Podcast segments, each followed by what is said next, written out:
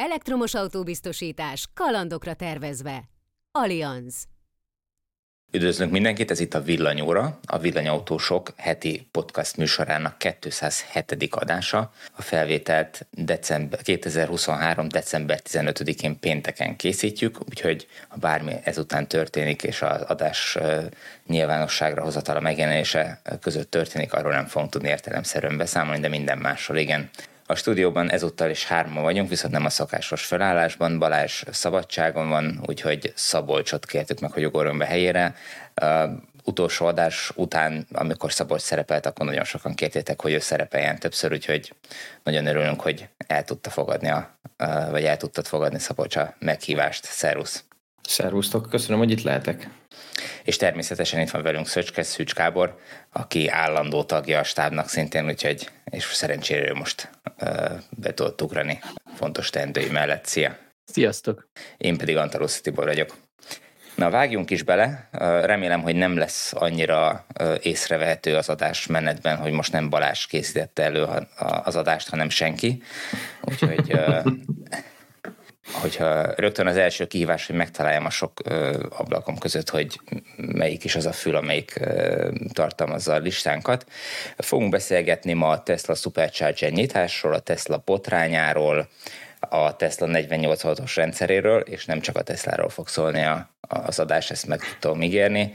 Lesz villanyautó támogatásról szó, az ÖMV CEF-es helyszíneiről, ugye beszéltünk arról talán már az elmúlt előző adásban is, hogy az ÖMV is elkezdte Magyarországon a, a, a töltőtelepítéseket, és erről kaptunk további infokat. Beszélgetünk majd egy rég várt adapterről, ami a Nissanosok életét fogja remélhetőleg megkönnyíteni, vagy nem. És hogyha még marad idő, meg energiánk, akkor a Renault Volkswagen várható, vagy tervezett, vagy plegykált összeborulásáról is beszélgetünk egy kicsit. Na meg persze rengeteg sok kommentet írtunk ki, úgyhogy érdemes megvárni azokat is, mert egy nagyon jó gyűjtés született.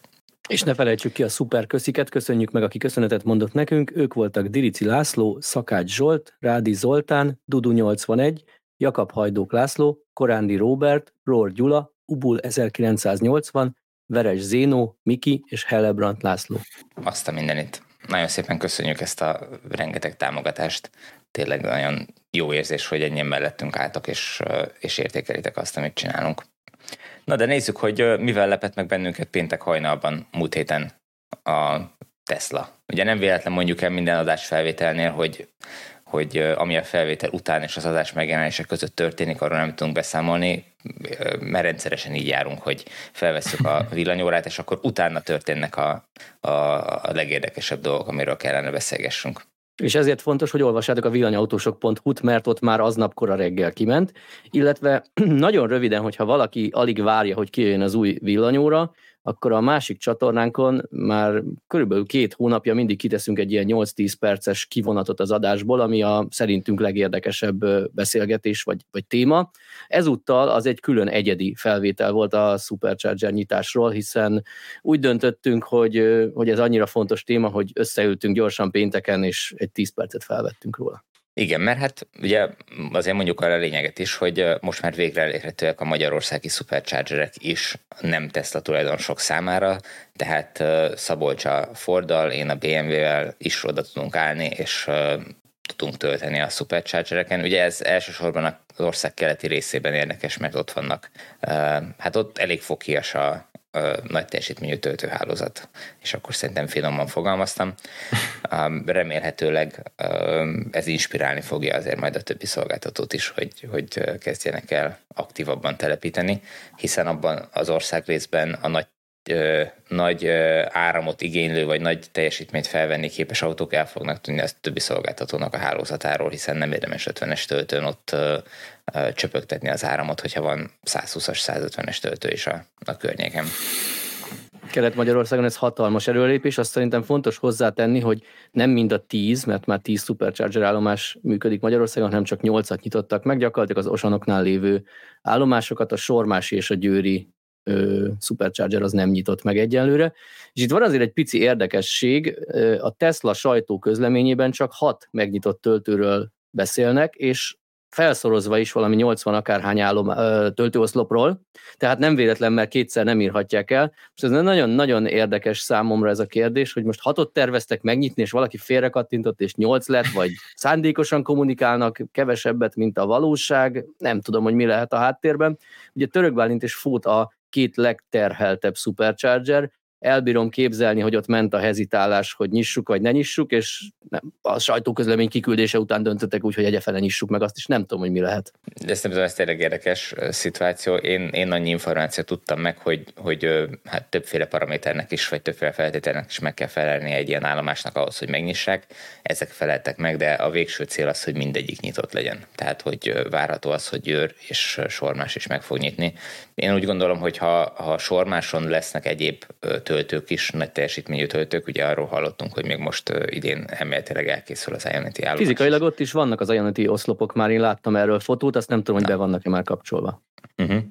Én még a bekapcsolásra nem hallottam, még a fotókat se láttam, de, de ez jó hír, akkor valószínűleg már csak az áramszolgáltatónak a adminisztrációs dolgaira várhatnak, feltételezem én, vagy reméljük, és akkor utána be fogják tudni kapcsolni, hogyha ha ott lesz más állomás is, akkor miért ne akarhatná bekapcsolni a Tesla is. Tehát áram nélkül senki nem fog maradni, akkor se, hogyha teltház van a Tesla-nál, nem?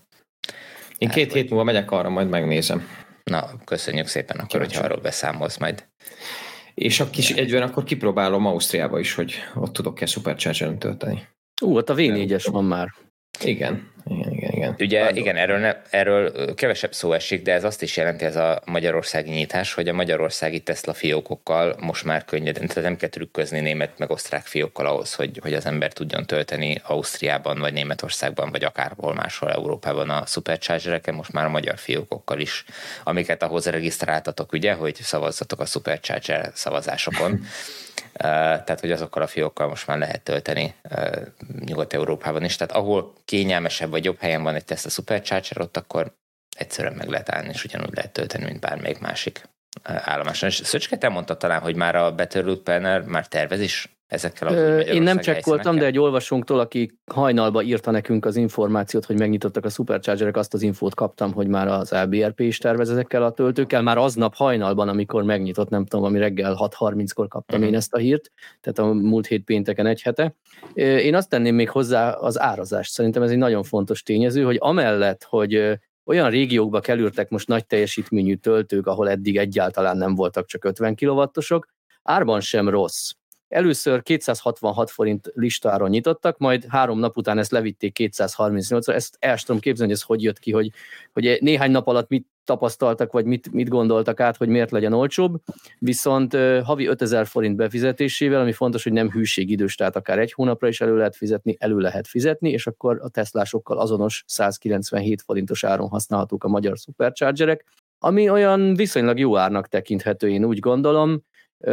A nagy teljesítményű töltők azért, ha nézzük, mit tudom én, Ionity-t, meg a majd később beszélünk róla, újonnan megnyitott, vagy múlt héten is beszéltünk OMV töltők, azok azért ilyen 300 forintos, EONos nagy teljesítményű töltők szintén 300 forintos áron, tehát azért a 238 vagy előfizetéssel 197 az, az lényegesen jobb. És külföldön is úgy a jobb áras töltőkhöz tartoznak a Tesla töltői. Hát sajnos erre is igaz, hogy Magyarországon a legdrágábbak, míg nálunk ilyen 200-240 forint, külföldön ilyen 150-200 forint között szórnak jellemzően, nyilván forintra átszámítva az árak. Amit viszont érdemes hozzátenni, hogy ha jól emlékszem, akkor napi öt töltésben van limitálva. A... Igen, igen, igen, igen. Ez hivatalosan ott van, hogy e- előfizetéssel, tehát ott, mm. ott emelik ezt ki, hogyha valaki az 5000 forintos előfizetést kiváltja, akkor naponta ötször tölthet, bár olvastam olyan kommentet, hogy ez, egy, ez, ez ott szerepel, de valaki már töltött hatszor, és simán engedte a rendszer, úgyhogy lehet, hogy nincs még élesítve, ez csak ilyen fenyegetés.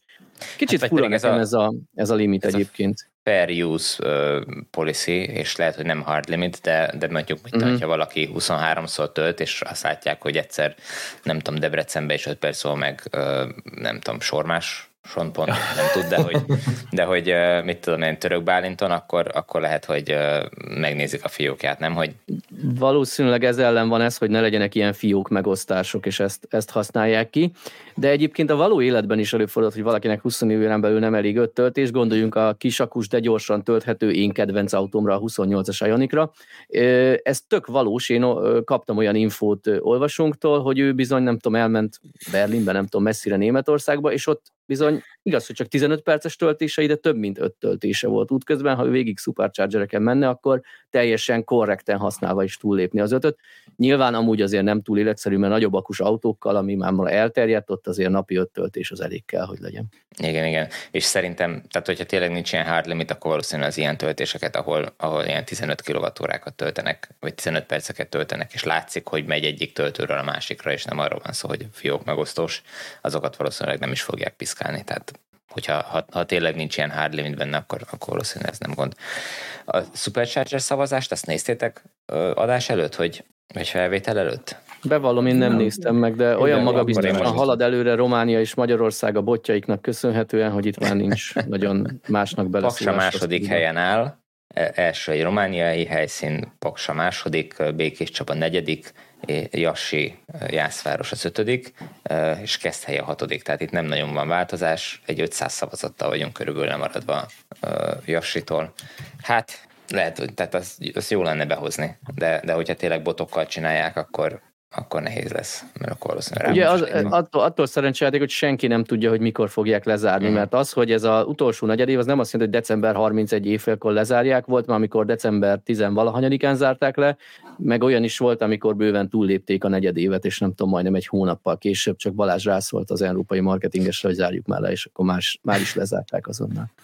Egyébként nem, nem hiába való a szavazás, bocsánat, egy nagyon rövid gondolat. Én olvastam azt, hogy Brassú egy korábbi ö, szavazáson nyert, és már épül is ott a Supercharger. Tehát Magyarországon én még nem tudok olyan helyszínről, ami nyert, és láttunk volna egy kapavágást, talán Pécs nyerte az elsőt, még egyelőre nincs, nem, nem is tudjuk, hogy melyik lesz konkrétan a helyszín, de, de Brassóban már jöttek fotók, hogy ott már épül. Hát azt tudjuk, hogy ugye Pécset és Szombathelyen már aktívan keresik a helyszínt, hogy aztán azóta találtak-e, azt nem tudom, tehát hogy sikerült megállapodást kötni valamelyik helyszín tulajdonosával, ezt nem tudjuk, de hát innentől még még simán lehet, hogy két év, hogyha nincs ott áram a helyszínen, hogy, hogy hát- bármi is történjen. Nem biztos, hogy a Tesla miatt lassú.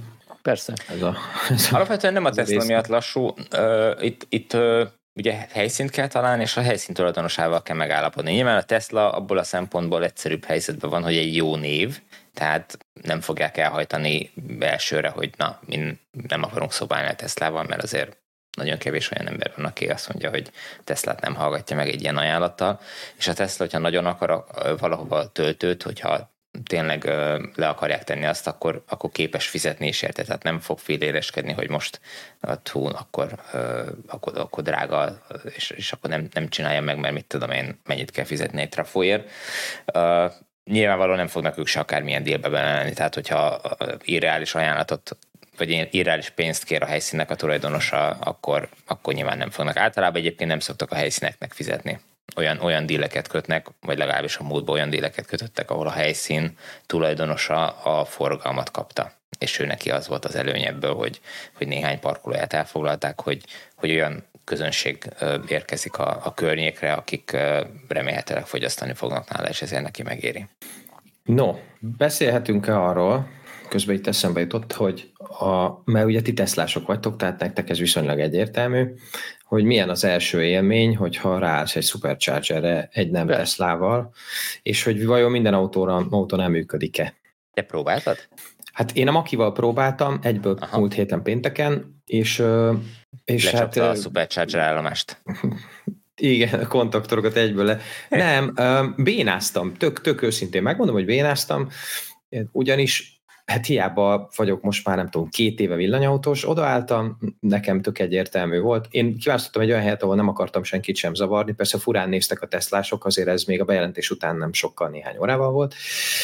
És az első az az volt, hogy beléptem az applikációba, ugye az applikációnak a fő oldalán már ki van írva, hogy nem Tesla jármű töltése, néhány kattintással rá lehet jönni, hogy akkor neked kell kiválasztani az oszlopot, és ott volt ugye a következő probléma, fogalmam nem volt rá, hogy melyik oszlopnál állok. Én ugyanis nem tudtam, hogy ez hova van ráírva, tök egyforma oszlopok mellett ott állsz, és azt sem tudtam, én erre most jöttem rá, hogy csak az egyik oldalára van ráírva, hogy a 15B oszlop, uh-huh. és ezáltal én például össze is kötöttem fejbe, persze nem akkor, hanem később, hogyha úgy állsz be egy oszlophoz, hogy arról az oszlopról veszed le a pisztolyt, amelyiknek az oldalán, ahol állsz, nem látod a számot, akkor biztos, hogy a te autót kettő helyet fog foglalni.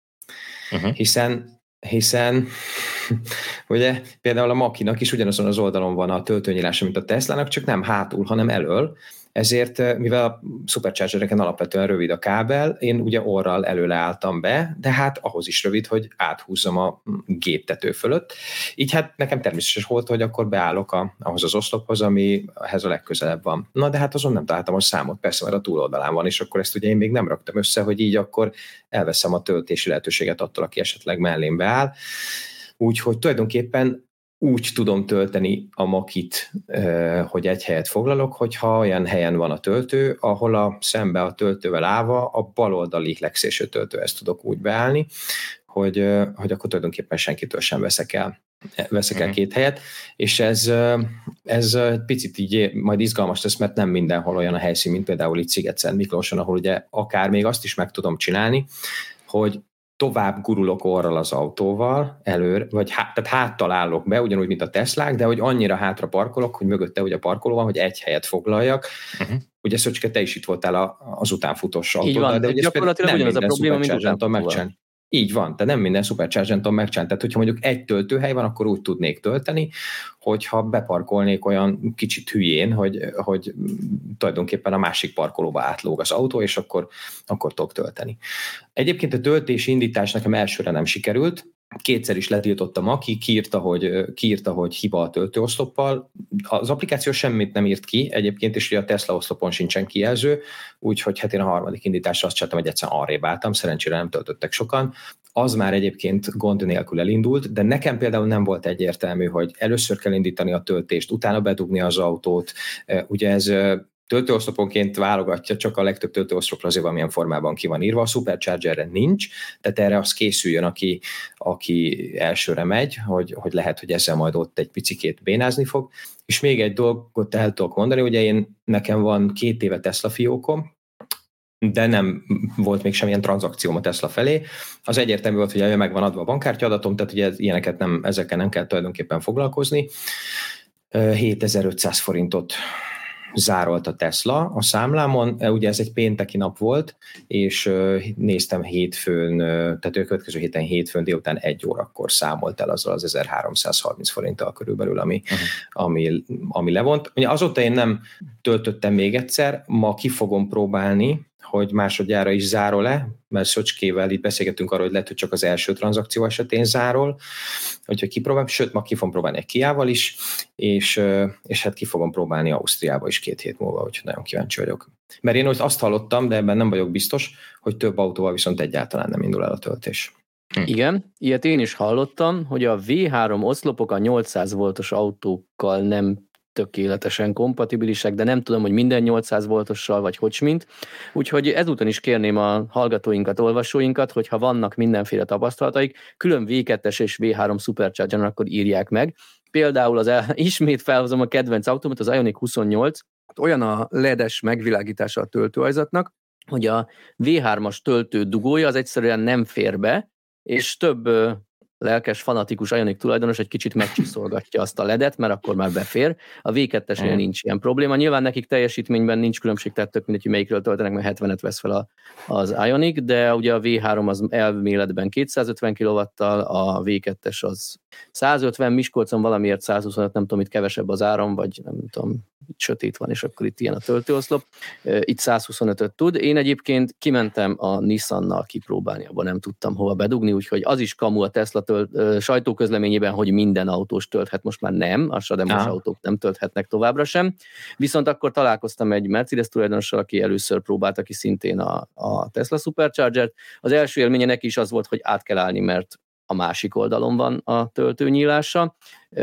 A, utána viszont tök jól simán indult neki a töltés, és a 125-re képes Miskolci V2-es Supercharger ilyen 110 körül töltötte az EQ-et, úgyhogy szerintem az, az teljesen reális, ennyi benne van az akufeszültség miatt. Meg nem tudjuk, hogy hát nem csak az, az akufeszültség az egyik, másik, meg nem tudjuk, hogy mennyire volt fölfűtve az akkumulátora annak a, most az ha, igen. voltak, nem?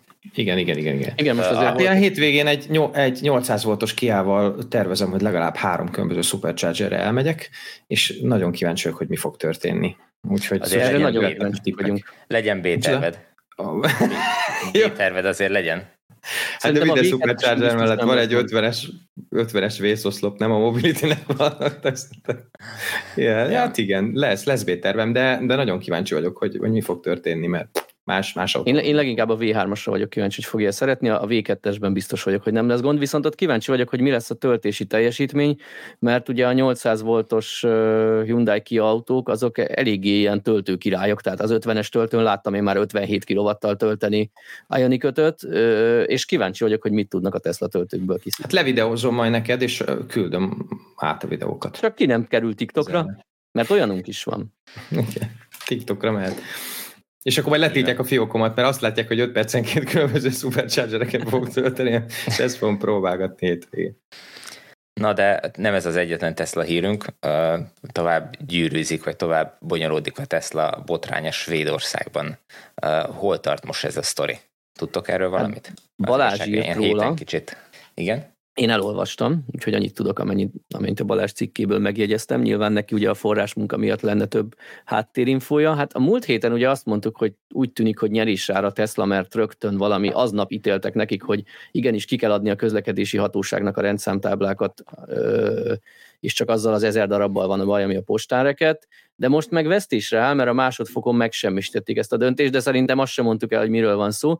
Ugye Igen. Svédországban a szakszervezetek elkezdtek harcolni gyakorlatilag a Teslával, mert ők szeretnék megvédeni a svéd Tesla alkalmazottakat a Teslától, akik mondjuk a hírek szerint annyira nagyon nem kérnek ebből, vagy nem vágynak rá, hisz ők ha akarnának, sztrájkolhatnának, hogy be akarnak lépni a szakszervezetbe, de elég kicsi. Több, többféle infó van az interneten, de viszonylag alacsony a támogatottsága a szakszervezeteknek a Tesla dolgozók által.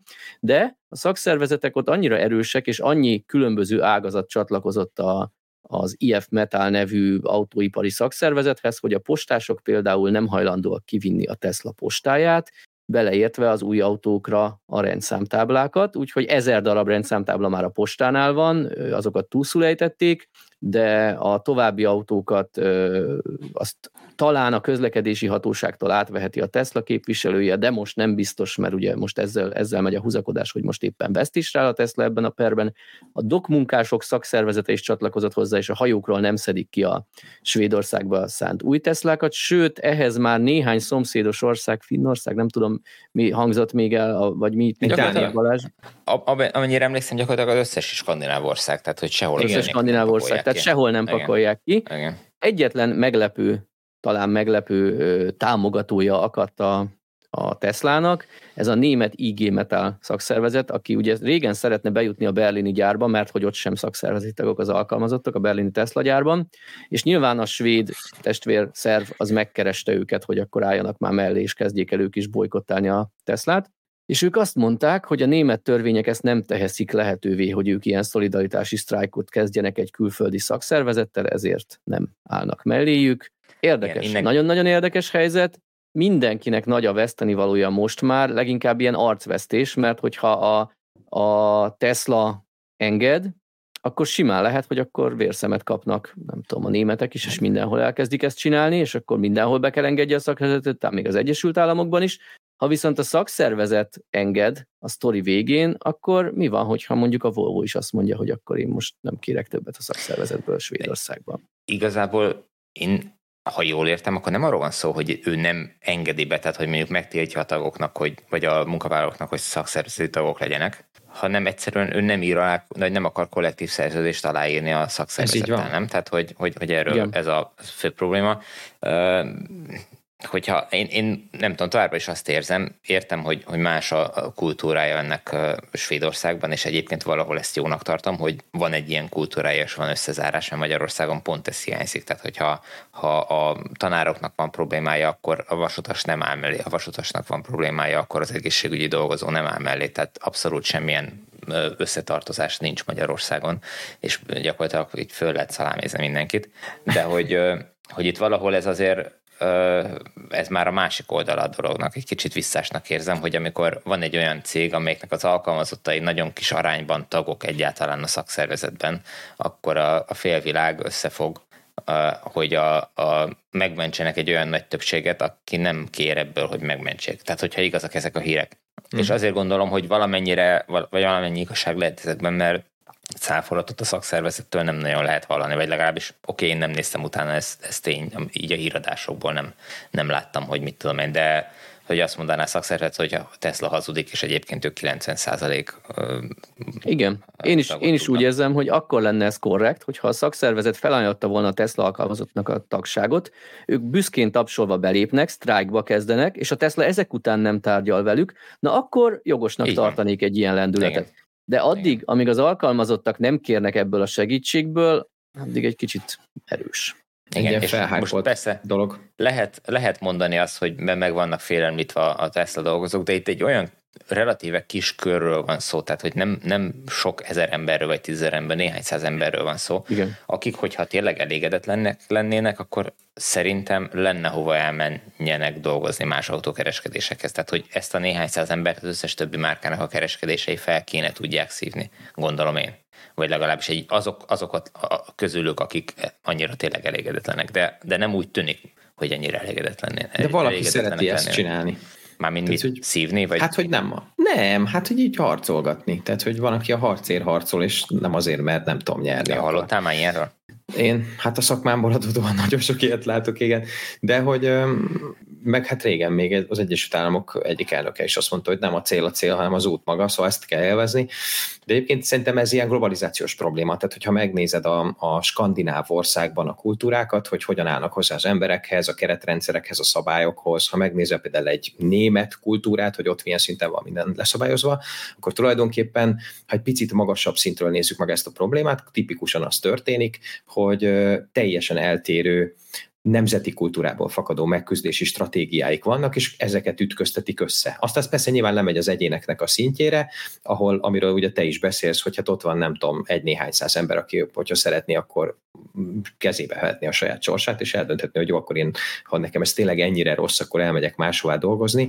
Azért nem az van a világon, bár nyilván nem ismerem betéve a munkaerőpiacot a skandináv országban, a Németországban, de összességében azért nem az van a világon, hogy akkora nagy munkaerő többlet lenne, hogy az embereknek úgy kell bekönyörögniük magukat valahova, hanem mindenhol munkaerő hiány van, de ez viszont még nem feltétlenül ok arra, hogy pont egy Teslát le lehessen térdeltetni. Hát a Teslának van elég pénze, meg know-how-ja ahhoz, hogy azt mondja, hogy oké, okay, akkor megszüntetem ezt az egész kódszerát, és akkor automatizálok. Vagy. Tehát, hogy lehet húzogatni a cica bajszát egy ideig, aztán elfogadni azt, hogy majd megkarmol vagy visszaharap, de én azt látom sokkal inkább, és te, te teljesen a privát vagy személyes véleményem, hogy sokkal inkább az eltérő kulturális különbségekből fakadó eltérő megküzdési stratégiák miatt van ez a csörte, és már mindenki mindenkit támogat alapvetően, de hogy ebből a buliból senki nem fog tudni győztesen kijönni.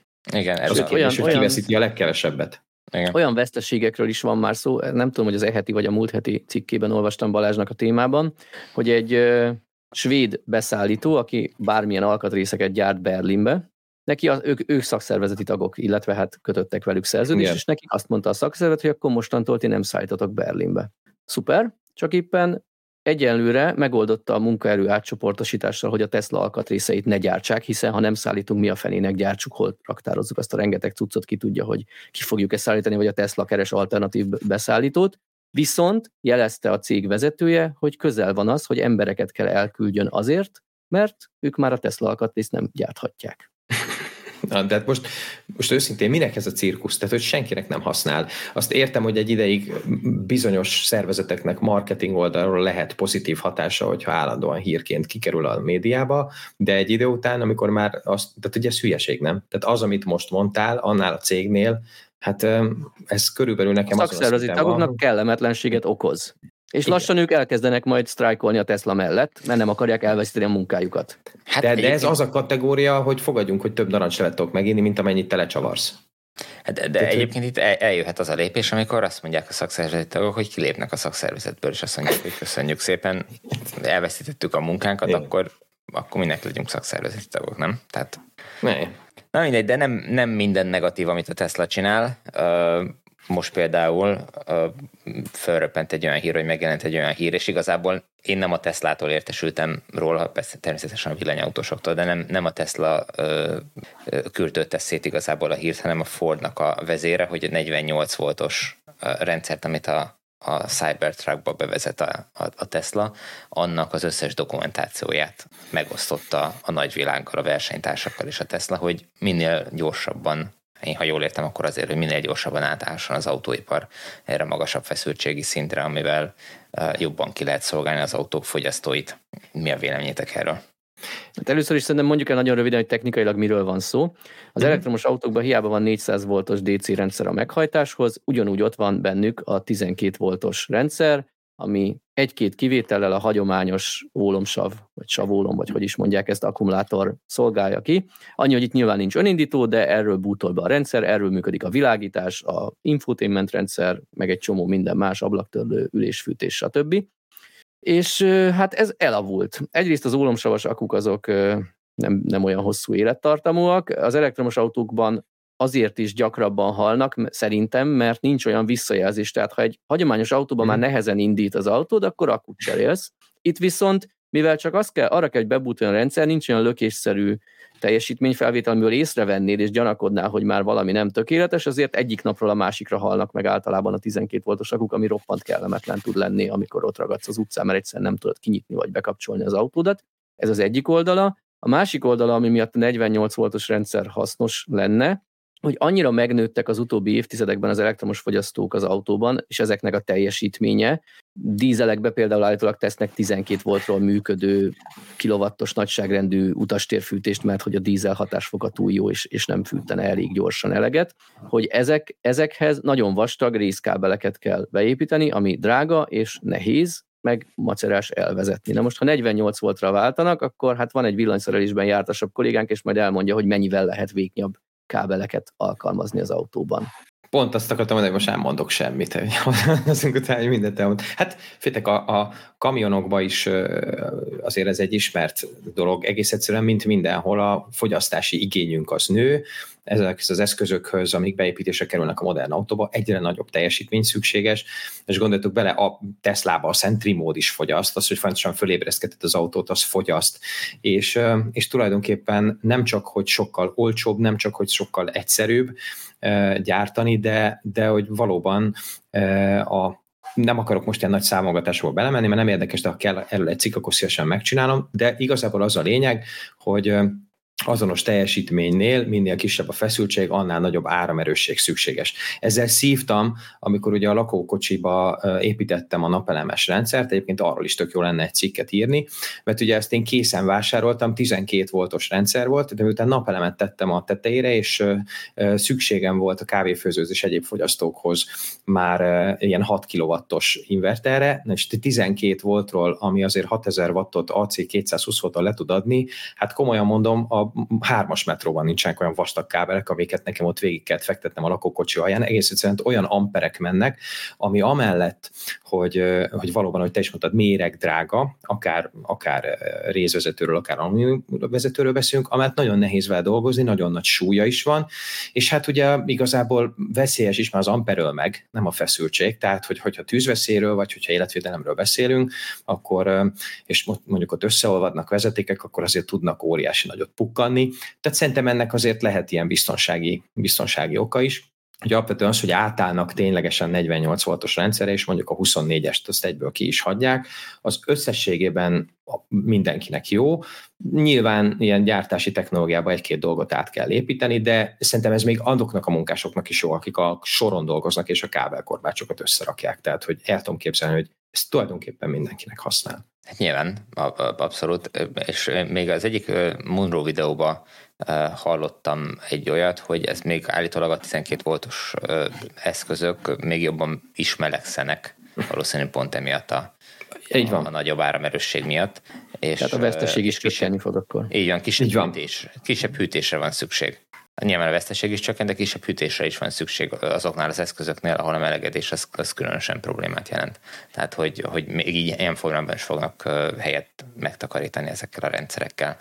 Ugye itt azt még el kell mondani, hogy, hogy a legnagyobb gátja ennek, hogy át, ugye ezt már hogy is a 70-es, 80-as évek óta tudják, hogy a 12 voltos rendszerről át kell állni valami Igen. nagyobb feszültségre. Tehát, hogy ez nem egy új keletű dolog, csak ugye eddig az autóipar beleragadt ebbe, mert minden egyes alkatrészt 12 voltos rendszerhez terveztek és nem volt egy olyan nagy lökés, hogy na most akkor átállunk, és akkor minden autó, besz, autóipari beszállítótól megköveteljük, hogy a, nem tudom, a, az ülés állító motorokat 48 voltos rendszerűre cserélje, mert ugye ehhez kellett volna egy olyan méretgazdaságosság, vagy olyan méret, ami mellett ezeket megéri elkezdeni gyártani, és ez eddig nem volt meg. Most Tesla bevállalta ezt, hogy ő, ő, ő elkezdi, és nyilván ezért osztotta meg a, a dokumentációt, meg a rendszereket, hogy, hogy mások is be tudjanak szállni, és akkor nyilván együtt mindenkinek olcsóbb. Tehát a Tesla is jól jár ezzel, tehát nem arról van szó, hogy a Tesla itt önzetlenül uh, jótékonykodik és segíti a többieket, hanem, hanem neki is érdekel az, hogy azokat az alkatrészeket olcsóbban tudja beszerezni majd, amik,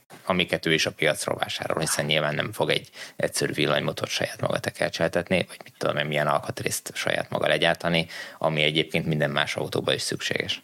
És az volt ez a hír, hogy így a sztori végén el is mondjuk, hogy ugye Musk a Cybertruck bemutatón elmondta, hogy ez lesz talán az egyik első, vagy az első 48 voltos sorozatban gyártott autó, és ennek ők közkincsé teszik a teljes architektúráját, mire Twitteren válaszolt a Ford vezérigazgatója, Jim Fairley volt, azt hiszem, aki igen, válaszolt, igen. hogy igen. köszönjük szépen, valóban megkaptuk, nem kamuzott Musk, és érdekes módon a Cybertruck bemutató akkorát durrant, vagy nem is tudom, nem bemutató volt ez, hanem a sorozatgyártás megkezdésének bejelentése, hogy ott, ott ezen így mindenki elsiklott, de azon, hogy a Ford megköszönte, az, az sajtóhír lett szinte Azt felkapták, igen.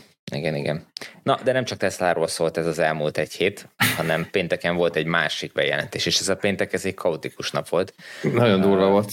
Igen, tehát hogy nem elég, hogy a Tesla megnyitotta a superchargereket, de, de a, a, az egyik pályázatos honlapra fölkerült véleményezésre egy olyan anyag, ami a következő villanyautós állami támogatásnak lehet a, a, az alapdokumentációja, vagy, vagy leírása, nem is tudom, hogy ezt hogy lehet nevezni, és, és ezt kezdtük el elemezgetni, meg, meg, meg ezt kezdte el a félvilág nézegetni, hogy na akkor hogy is lehet majd állami támogatáshoz jutni a következő néhány hónapban remélhetőleg Magyarországon. Nagyon érdekes változások vannak a korábbi pályázathoz képest. Hát egyrészt kezdjük a negatívumokkal, a magánszemélyek kiestek. Uh-huh. Lesz még kisebb negatívum, de azt hiszem, hogy ez ami a legfontosabb, hogy cégek, vállalkozások, egyéni vállalkozók pályázhatnak majd.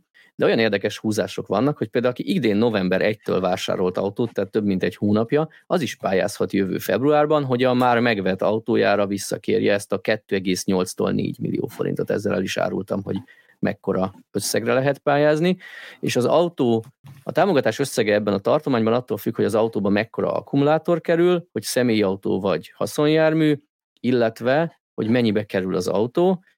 Azt hiszem, hogy a, ha nettó ára 11,5 millió forint, ezt most fejből mondom, majd kijavít, aki tudja, akkor 2,8-ra pályázhatsz, hogyha nettó ára 20 millió forint, akkor akár 4 millióra is támogathatsz, ha pályázhatsz, hogyha az akkuméret is megfelelően nagy illetve ha 20 millió nettó fölött van az autó, akkor én, ha jól értelmezem, akkor nincs pályázati lehetőség, tehát ez bruttóba átszámítva, ha valakinek úgy jobban képben van, bár ugye vállalkozások a célzottak, akkor 25,4 millió forintos autót lehet maximum támogatással vásárolni. Azt hiszem, hogy nagy vonalakban ezek talán a legfontosabbak, és akkor hát van mit kivesézni, mert vannak itt olyan kitételek, hogy megvan adva, hogy hány főt alkalmaz a cég. Ezt most nem sorolom fel, mert nem mondunk annyi számot ebben a műfajban, aki akarja, nézze meg a villanyautósok.hu-nak kapcsolódó cikket. A lényeg az, hogy a legkisebb cégek csak egy autót vehetnek, a legnagyobbak meg akár 16-ot is. Egyéni vállalkozóknál van egy roppant érdekes kitétel, ami nekem nem tetszik, vagy taxis kell, hogy legyen ez az egyéni vállalkozó, vagy, tehát nem és, vagy legalább kettő alkalmazottal rendelkezzen az egyéni vállalkozó. És megmondom, hogy nekem ez miért nem tetszik. Rengeteg olyan szakember van, akinek egy elektromos furgon tökéletes lenne a munkájához. Kezdjük a klímaszerelőtől, a villanyszerelő át a dugulás elhárítóig, a vízvezetékszerelő. Ők tipikusan napi ilyen 80-100 kilométert mennek, mert kimennek egy ügyfélhez, ott dolgoznak, ha kiderül, hogy valami anyagszerszám akármi nincs, akkor esetleg azért elszaladnak egy közeli szakboltba, visszamennek, meg mondjuk, ha a munka olyan volt, hogy még belefér, akkor kimennek még egy helyre felmérni a következő munkát. Tehát szerintem ők a lakóhelyük 100 kilométeres körzetét nagyon ritkán hagyják el, mert hát nem célszerű, nem tudom én, Zalaegerszegről Miskolcra járni villanyt szerelni, mert hát többe kerül az utazási idő, meg a utazási költség, és nekik nagyon tökéletes lenne egy elektromos furgon, és én attól tartok, hogy nyilván van, akinek van alkalmazottja, de nagyon sokan ezek egyszemélyes egyéni vállalkozások, és pont őket zárták ki. Ezt nem értem, hogy miért. Hát gondolom, Annyit az, Valószínűleg igen, de az, annyit tegyünk gyorsan hozzá, hogy a, ha az egyéni vállalkozónál az is egy ö, alkalmazottnak számít, hogy saját magát 8 órában be van jelent, bejelenti. Tehát az már egynek számít. Tehát, hogy az oké, de kell magadon kívül még egy. Így van, és, biztos, és nem elég a négy órás. Teljesül. Uh-huh, tehát két nyolc órás. Ennek utána néztem, mert nekem van alkalmazottam, és két teljes értékű kell. Aha, és ha mondjuk van négy-négy órásod, az se elég? Vagy a... Ö, e, hát ez egy jó kérdés, ugye ez, ez az, ami apróság, de nincs, nincs beleírva, de a, én megbeszélgettem sokat egy pályázatkor rendszeresen induló, pályázatokat nagyon jól ismerő, meg ugye ez, ennek így a mechanikáját elég jól, vagy dinamikáját elég jól ismerő emberrel, aki azért végigolvasta ezt a pályázatot, és mondta, hogy igen, azért ebben azért egy-két dolog változhat, de az ő tapasztalata az, hogy ami így kikerül véleményezésre, az 90-90%-ban már nem fog módosulni. Igen, ez nagyon fontos, viszont nincsenek benne részletkérdések. van most. Így van, viszont nincsenek benne uh, ilyen apróságok tisztázva, hogy akkor például, amit most felvetettél, hogy jó, de akkor négy darab négy órás, az most jó-e? Ez egy jó kérdés. Igen, egy, egy-két apró elírást már Szöcske is talált, amikor a hírt írta Igen. benne, tehát hogy, hogy ilyen uh, dolgok az előfordulnak, ezeket biztos javítani fogják. És azért rengeteg észrevétel érkezett. Nem tudom, engem meglepett, hogy ezek nyilvánosak, ezek az észrevételek. Tényleg bárki megírhatja a véleményét uh-huh. róla, és uh, és hát ha ezek közül valamit figyelembe vesznek, hogyha ha nem, nem irreális a, a dolog. Um, úgyhogy, de tehát rengetegen véleményeztek, véleményezték már most is, úgyhogy lesz mit átolvasni, meg lesz mit esetleg korrigálni apróságokat benne, de nagy változásra én se számítok. Na most a, akkor azt mondjátok meg nekem, hogy a, az valóban egy kőbevésett dolog, hogy 20 milliónál nem lehet drágább az autó? Ez is nagyon érdekes. Mert, mert én szerepel... találtam benne egy olyan részt, ami arról szól, hogy a, hogy a magasabbik rész, tehát hogyha drágább az autó, mint amennyi megvan, akkor azt önerőből kell finanszírozni. Így van. Van egy ilyen mondat benne, hogy a támogatási összeg, nem tudom, szépen van megfogalmazva, a, a fölötti rész az önerős lehet, ugyanakkor mindenhol máshol úgy fogalmaz a pályázat, amiből én arra következtetek, hogy az a plafon, tehát valószínűleg ezt is korrigálják majd a végleges Igen, de támogatás szempontjából plafon, támogatás szempont, mert az sehol nincs leírva, hogy az autó maximális vételára az ennyi, csak az van leírva, hogy a támogatható összeg az ennyi. De akkor mi értelme lenne a 20 milliós határnak, hogyha lehetne magasabb? Pontosan. Vagy Tehát akkor eleve a 20 milliót nem kellett volna beírni, mert addig oké, okay, hogy beírják a 11 milliót, hogy addig csak 2,8-at kapsz, de hogyha eléred a 4 milliós plafont 20 milliónál, akkor ott azt kellett volna írni, hogy 20 millió vagy fölötte 4 milliót vehetsz igénybe. Tehát én azt gyanítom, hogy a nettó 20 millió az ott bezárja a kaput, de reméljük, hogy majd ezt is tisztázzák a végleges változatban, vagy módosítják, hogyha a észrevétel. Így szól a mondat, hogy a költség korláton felüli rész önerőből finanszírozandó. Így szól a mondat. Hát vagy ezt veszik és, ki, vagy a 20 És a költségkorlátok pedig ott vannak benne, ugye bizonyos akkumulátor kapacitásokkal is összefügg, tehát 60 kWh alatt 20 millióig, 70 a fölött pedig ugye 25 millió forintig, és, és tehát, hogy vannak benne ilyen ellentmondások, például az is, amit szerintem Szöcske találtál, és mi is beszélgettünk a szerkesztősi csekben, hogy van egy összefoglaló a táblázat alatt, ahol például a különböző kategóriákra már, az M1 kategóriára, ugye, ami a gépjármű, első maximum elszámolható költség, ez személyautó ilyen. 11,5, 14, illetve 20 millió forint, és alul pedig az összefoglaló már az van, hogy maximum 18 millió forint. Tehát, hogy vannak az biztos, hogy az az inkonzisztencia az olyan, hogy ezt javítani fogják a kettő közül. Meglátjuk, meg kell várni a végleges változatot, szerintem addig kár messze menő következtetéseket levonni, de pont azért jó, hogy ezt lehet véleményezni, hogy ezek előkerülnek, mert simán lehet, hogy a, aki ezen dolgozott és rengeteg munkát beletett, valamire nem gondolt, vagy valami felett elsiklott, ami gyakorlati dolog. Cégek esetében egy nagyon-nagyon fontos kitétel, hogy jelenlegi állapot szerint úgy tűnik, hogy a leasing, a nyílt végű leasing az ki lesz zárva, már pedig amennyire én tudom, a cégek jelentős része, akár túlnyomó többsége így szokott vásárolni. Hát az eleve tartós bérlet nem játszik. Igen, és a nyílt végűt azért választják a nyílt végűt, mert értelmszerűen azt ott az áfát tudják költségelni. Tehát Igen, egy áfás cég, amelyik megengedheti magának, hogy ilyen drága anyagot vagy eszközt szerezzen be. Ugye ott egy bizonyos árbevétel főtt már nem is tudsz nem áfás lenni, tehát neki a nyílt végű pénzügyi leasing éri meg igazából egy zárt végű leasing esetén ugye az áfát nem tud külön költségelni. Pedig bruttó áron veszed meg az autót. Így van. Nagyon-nagyon úgy tűnik, hogy az a célja ennek a pályázatnak, hogy áfát ne lehessen elszámolni a beszerzett autókra, és akkor gyakorlatilag egy összegben ki kell fizetni, vagy hát hitele, hitelezni valószínűleg lehet az autót, csak, csak az áfát mindenképp ki kell fizetni. Hát ez a kérdés, ugye érdekes, hát mert az bevétel a államnak. Én, én ezt gyanítom, mert ugye kifizetnek egy 20 milliós autóra maximum 4 milliós támogatást, és van 5,4 millió áfa bevétel ebből. És ugye külön, hát, külön keret. Nem Tehát ez nagyon fontos elmondani, hogy mindenki rögtön beindult, hogy már megint az adófizetők pénzéből a cégeket támogatják. Nem, ez egy címkézett pénz az Európai Uniótól, a Covid utáni helyreállítási alap, amiről végül ugye nem menjünk itt bele a politikai irányba, de jelenállás szerint úgy tűnik, hogy végre megnyíltak ezek a csapok Magyarország felé, és jönnek ilyen pénzek, és ennek egy részét egyszerűen erre lehet költeni, tehát nem arról van szó, hogy a, nem tudom, a őstermelő befizeti a áfát, bár szerintem ő pont nem áfás, úgyhogy rossz példát mondtam, de az alkalmazott befizeti az SZIA-t, és ezt odaadják a cégeknek villanyautót venni jó drágán. Nem, itt arról van szó, hogy az Európai Unió ahhoz, hogy tisztább levegőt szívhassunk, támogatja a tagállamoknak az elektromos autóra átállását, és ez egy felcímkézett pénz. Ha ezt Magyarország nem osztaná ki elektromos autó vásárlásra, akkor nagy valószínűséggel meg se kapnánk ezt az összeget. Így van, elbuknak. Kár lenne nem kiosztani. Abszolút. Igen. Hát, hát kérdés, látjuk. hogy így ki fog beleférni a jogosultak körébe.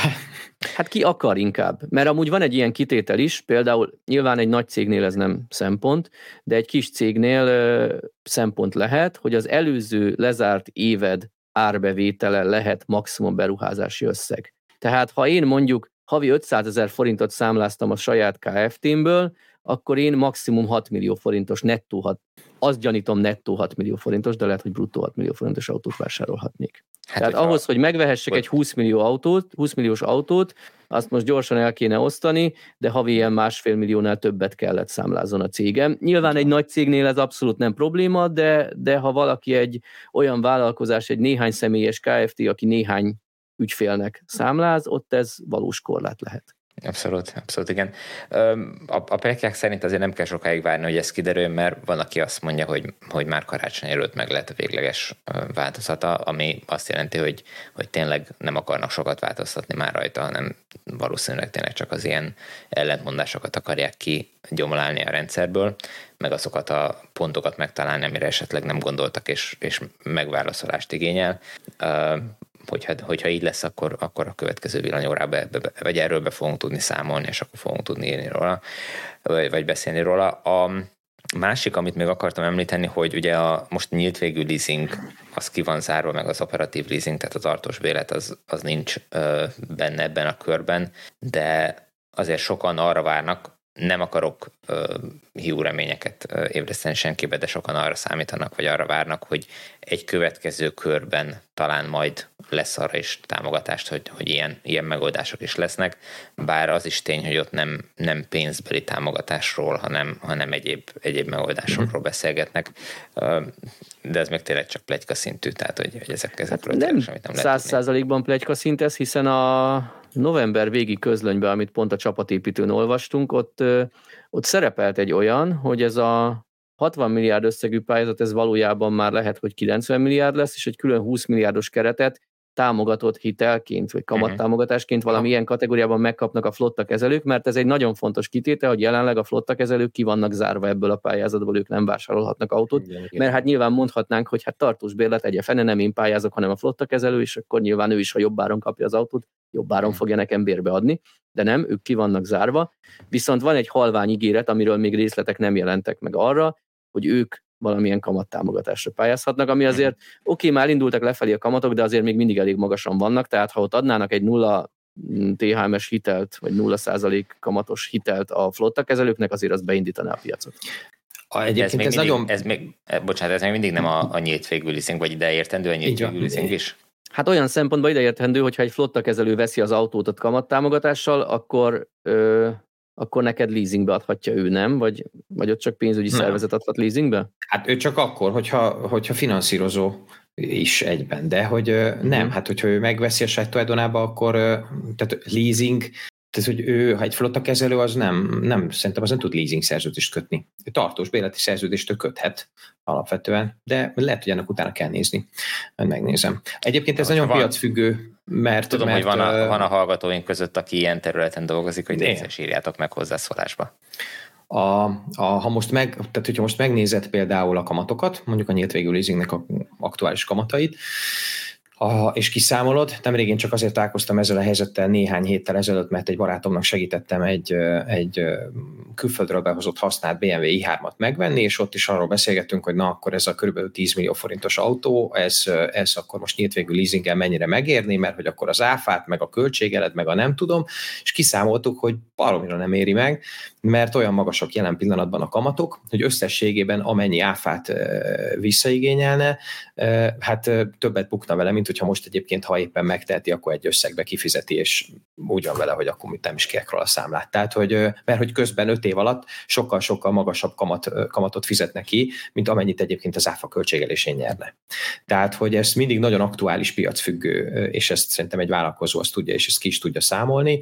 A, nekem egy picit az az érzésem ezzel a pályázattal kapcsolatban, hogy amikor mi nyáron beszéltünk róla, hogy lesz egy ilyen, és aztán volt is egy előzetes szöcske, erről sokkal többet tudsz, akkor ugye mindenki azon volt fölháborodva, hogy igazából tulajdonképpen ez pont csak a flotta kezelők, meg a nem tudom, a taxisok fogják majd meg. ez volt az első e- info, És ugye ehhez képest most azt érzem, tök szubjektív, de azt érzem így háromszor elolvasva a pályázati anyagot, hogy rettenetesen kiszélesítették ugye a, a, azt a kört, aki egyébként megkaphatja, és jóval több is rá a pénz, de mégis annyi kritérium és kitétel van benne, hogy, hogy, hogy, hogy szinte csak olyanokkal találkozom, akik, akik, hát ez nekem se lesz jó, én se indulhatok rajta, nekem se oké, okay, tehát hogy, hogy kiszélesítették is az elérhetőséget, meg nem is. Úgyhogy én például baromira kíváncsi vagyok, hogy ez a keret ez mennyi idő alatt fog elfogyni.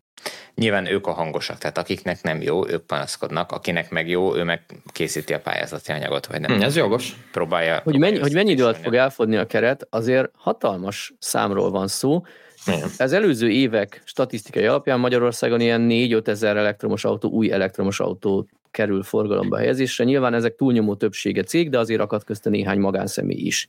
És ebben a felhívásban az szerepel, hogy maximum 9000 néhány száz autóra jut pénz. Nyilván itt valószínűleg azzal számol, hogy ha 2,8-at veszik fel, akkor a maximum, lesznek 4 millióval mm. támogatott autók is, de akkor is egy ilyen 6-9 ezer autóra jut ebből a keretből pénz, ami több, mint a előző évi magyar összes új elektromos autó eladás. Hát sőt, a meglévő futóállomány 10-20%-áról beszélgetünk, ami így hirtelen kikerülhet a piacra. Igen, és nyilván egy hosszú kifutási ideje van ennek, tehát hogy nem feltétlenül kell rögtön jövőre, vagy 2024-ben piacra dobni ezeket az autókat, vagy, vagy, vagy rendszámozni ezeket az autókat, de még így is egy jelentős ugrás lehet az autóállomány növekedésében az, hogyha ezt tényleg sokan igénybe veszik. Ha meg nem veszik sokan igénybe, akkor viszont sokáig ki fog tartani ez a keret, mert, mert összességében elég nagy összegről, meg ugye nagy darab számokról van szó. Um, én olyan tippeket hallottam olyanoktól, akik, akik így közelebb állnak ehhez a területhez, mármint hogy az autóértékesítéshez, hogy ez ilyen augusztus-szeptember környékéig valószínűleg ki fog tartani, de ezek tényleg hm. csak ilyen szubjektív tippek. Ez ugye nagyon érdekes, mert elég hosszú kifutási idő van ráhagyva, hogy mondod. Idén novembertől lehet autót venni, amire jövő februártól lehet pályázni, egészen 2025 márciusáig, amit ha 2025 márciusában, akkor 26, 25 végéig van lehetőséged befejezni a beruházást, bár ezt annyira nem is értem, mert ha jól értem, akkor ez egy utófinanszírozásos pályázat minden esetben, tehát meg kell vásároljam az autót, és utána kérhetem a támogatást. Itt nem értem azt a részt, hogy akkor hogy vehetek én 2025 márciusban autót, ami utána 25. december 31-ig kerül a használatom, hát lehet, hogy elég megrendelni, és nem kell megvenni. Tehát ha megveszem, kifizetem, és még nem szállította le a kereskedő, lehet, hogy az, az, azért van ott benne egy ilyen 8-9 Igen, lehet, hogy az lesz, hogy, hogy megrendeled, és a megrendelési papírokkal már meg tudod pályázni a dolgokat, uh-huh. és mire megjön az autó, addigra a döntés születhet arról, hogy megkapod a pályázatot, vagy megkapod a pénzt, vagy sem. Nem tudom. Na, uh, lépjünk tovább. Uh, mi a helyzet az ÖMV-vel? Hát ugye a múlt héten elmondtuk, hogy kettő töltőt bekapcsoltak, meg két másik helyen építkeznek amiben nagyon érdekes, hogy akus töltőket tettek le. Még nem próbáltuk ki, úgyhogy várjuk a tapasztalatokat, de megtudtunk, vagy megtudtál hét helyszínt, ahová a CEF pályázatba kerül majd BMW töltő, és oda valószínűleg nem is egy-egy, hiszen ennek a pályázatnak előfeltétele volt, hogy legalább 600 kW betápot telepítsenek oda, és legalább négy darab 150 kW, legalább négy töltő kell, tehát ebből csak logikusan számít, hogy akkor ezek 150 kW-osok lesznek, valami ilyesmi, tehát több lehet, kevesebb talán, nem. Talán elő is, elő is van írva 150 kW szerintem.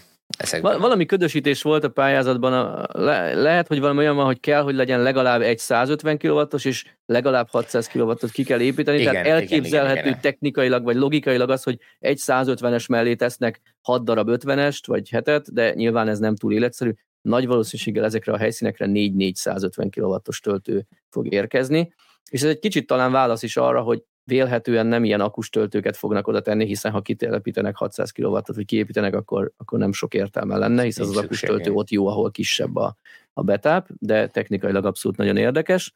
Ezeket a helyszíneket megtudhatjátok a kapcsolódó cikkünkből, ami majd be lesz linkelve a podcast leírásába. Szerintem elég jó helyszínek, főutak, autópályák mentén, hisz eleve a CEF projektben ez elvárás vagy előírás, hogy olyan helyekre kerüljenek. Igen, és nem azok a helyszínek lesznek, amiket az előző adásban tippelgettünk, hogy az autópályák mellett, vagy talán nem, nem is tudom, hogy beszélgettünk. De van közte, amit el, nem tudom, hogy adásban vagy adáson kívül, és talán van közte olyan, amit, amit megtippeltünk, de nem mind olyan. Igen, igen, tehát hogy, hogy nem mind autópálya melletti, vannak főutak melletti töltők olyan helyeken, ahol egyébként tényleg ez, ez hiányzik, és, és nagyon jó helyen lesznek. Szurkolunk az ÖMV-nek, mert nagyon szükség van az ő helyszíneikre is. Egy érdekesség egyébként ezeknek a töltőknek, hogy sokan abban reménykednek, vagy azon morognak, hogy miért kell applikáció a töltőkhöz, nem pedig egy egyszerű bankkártya.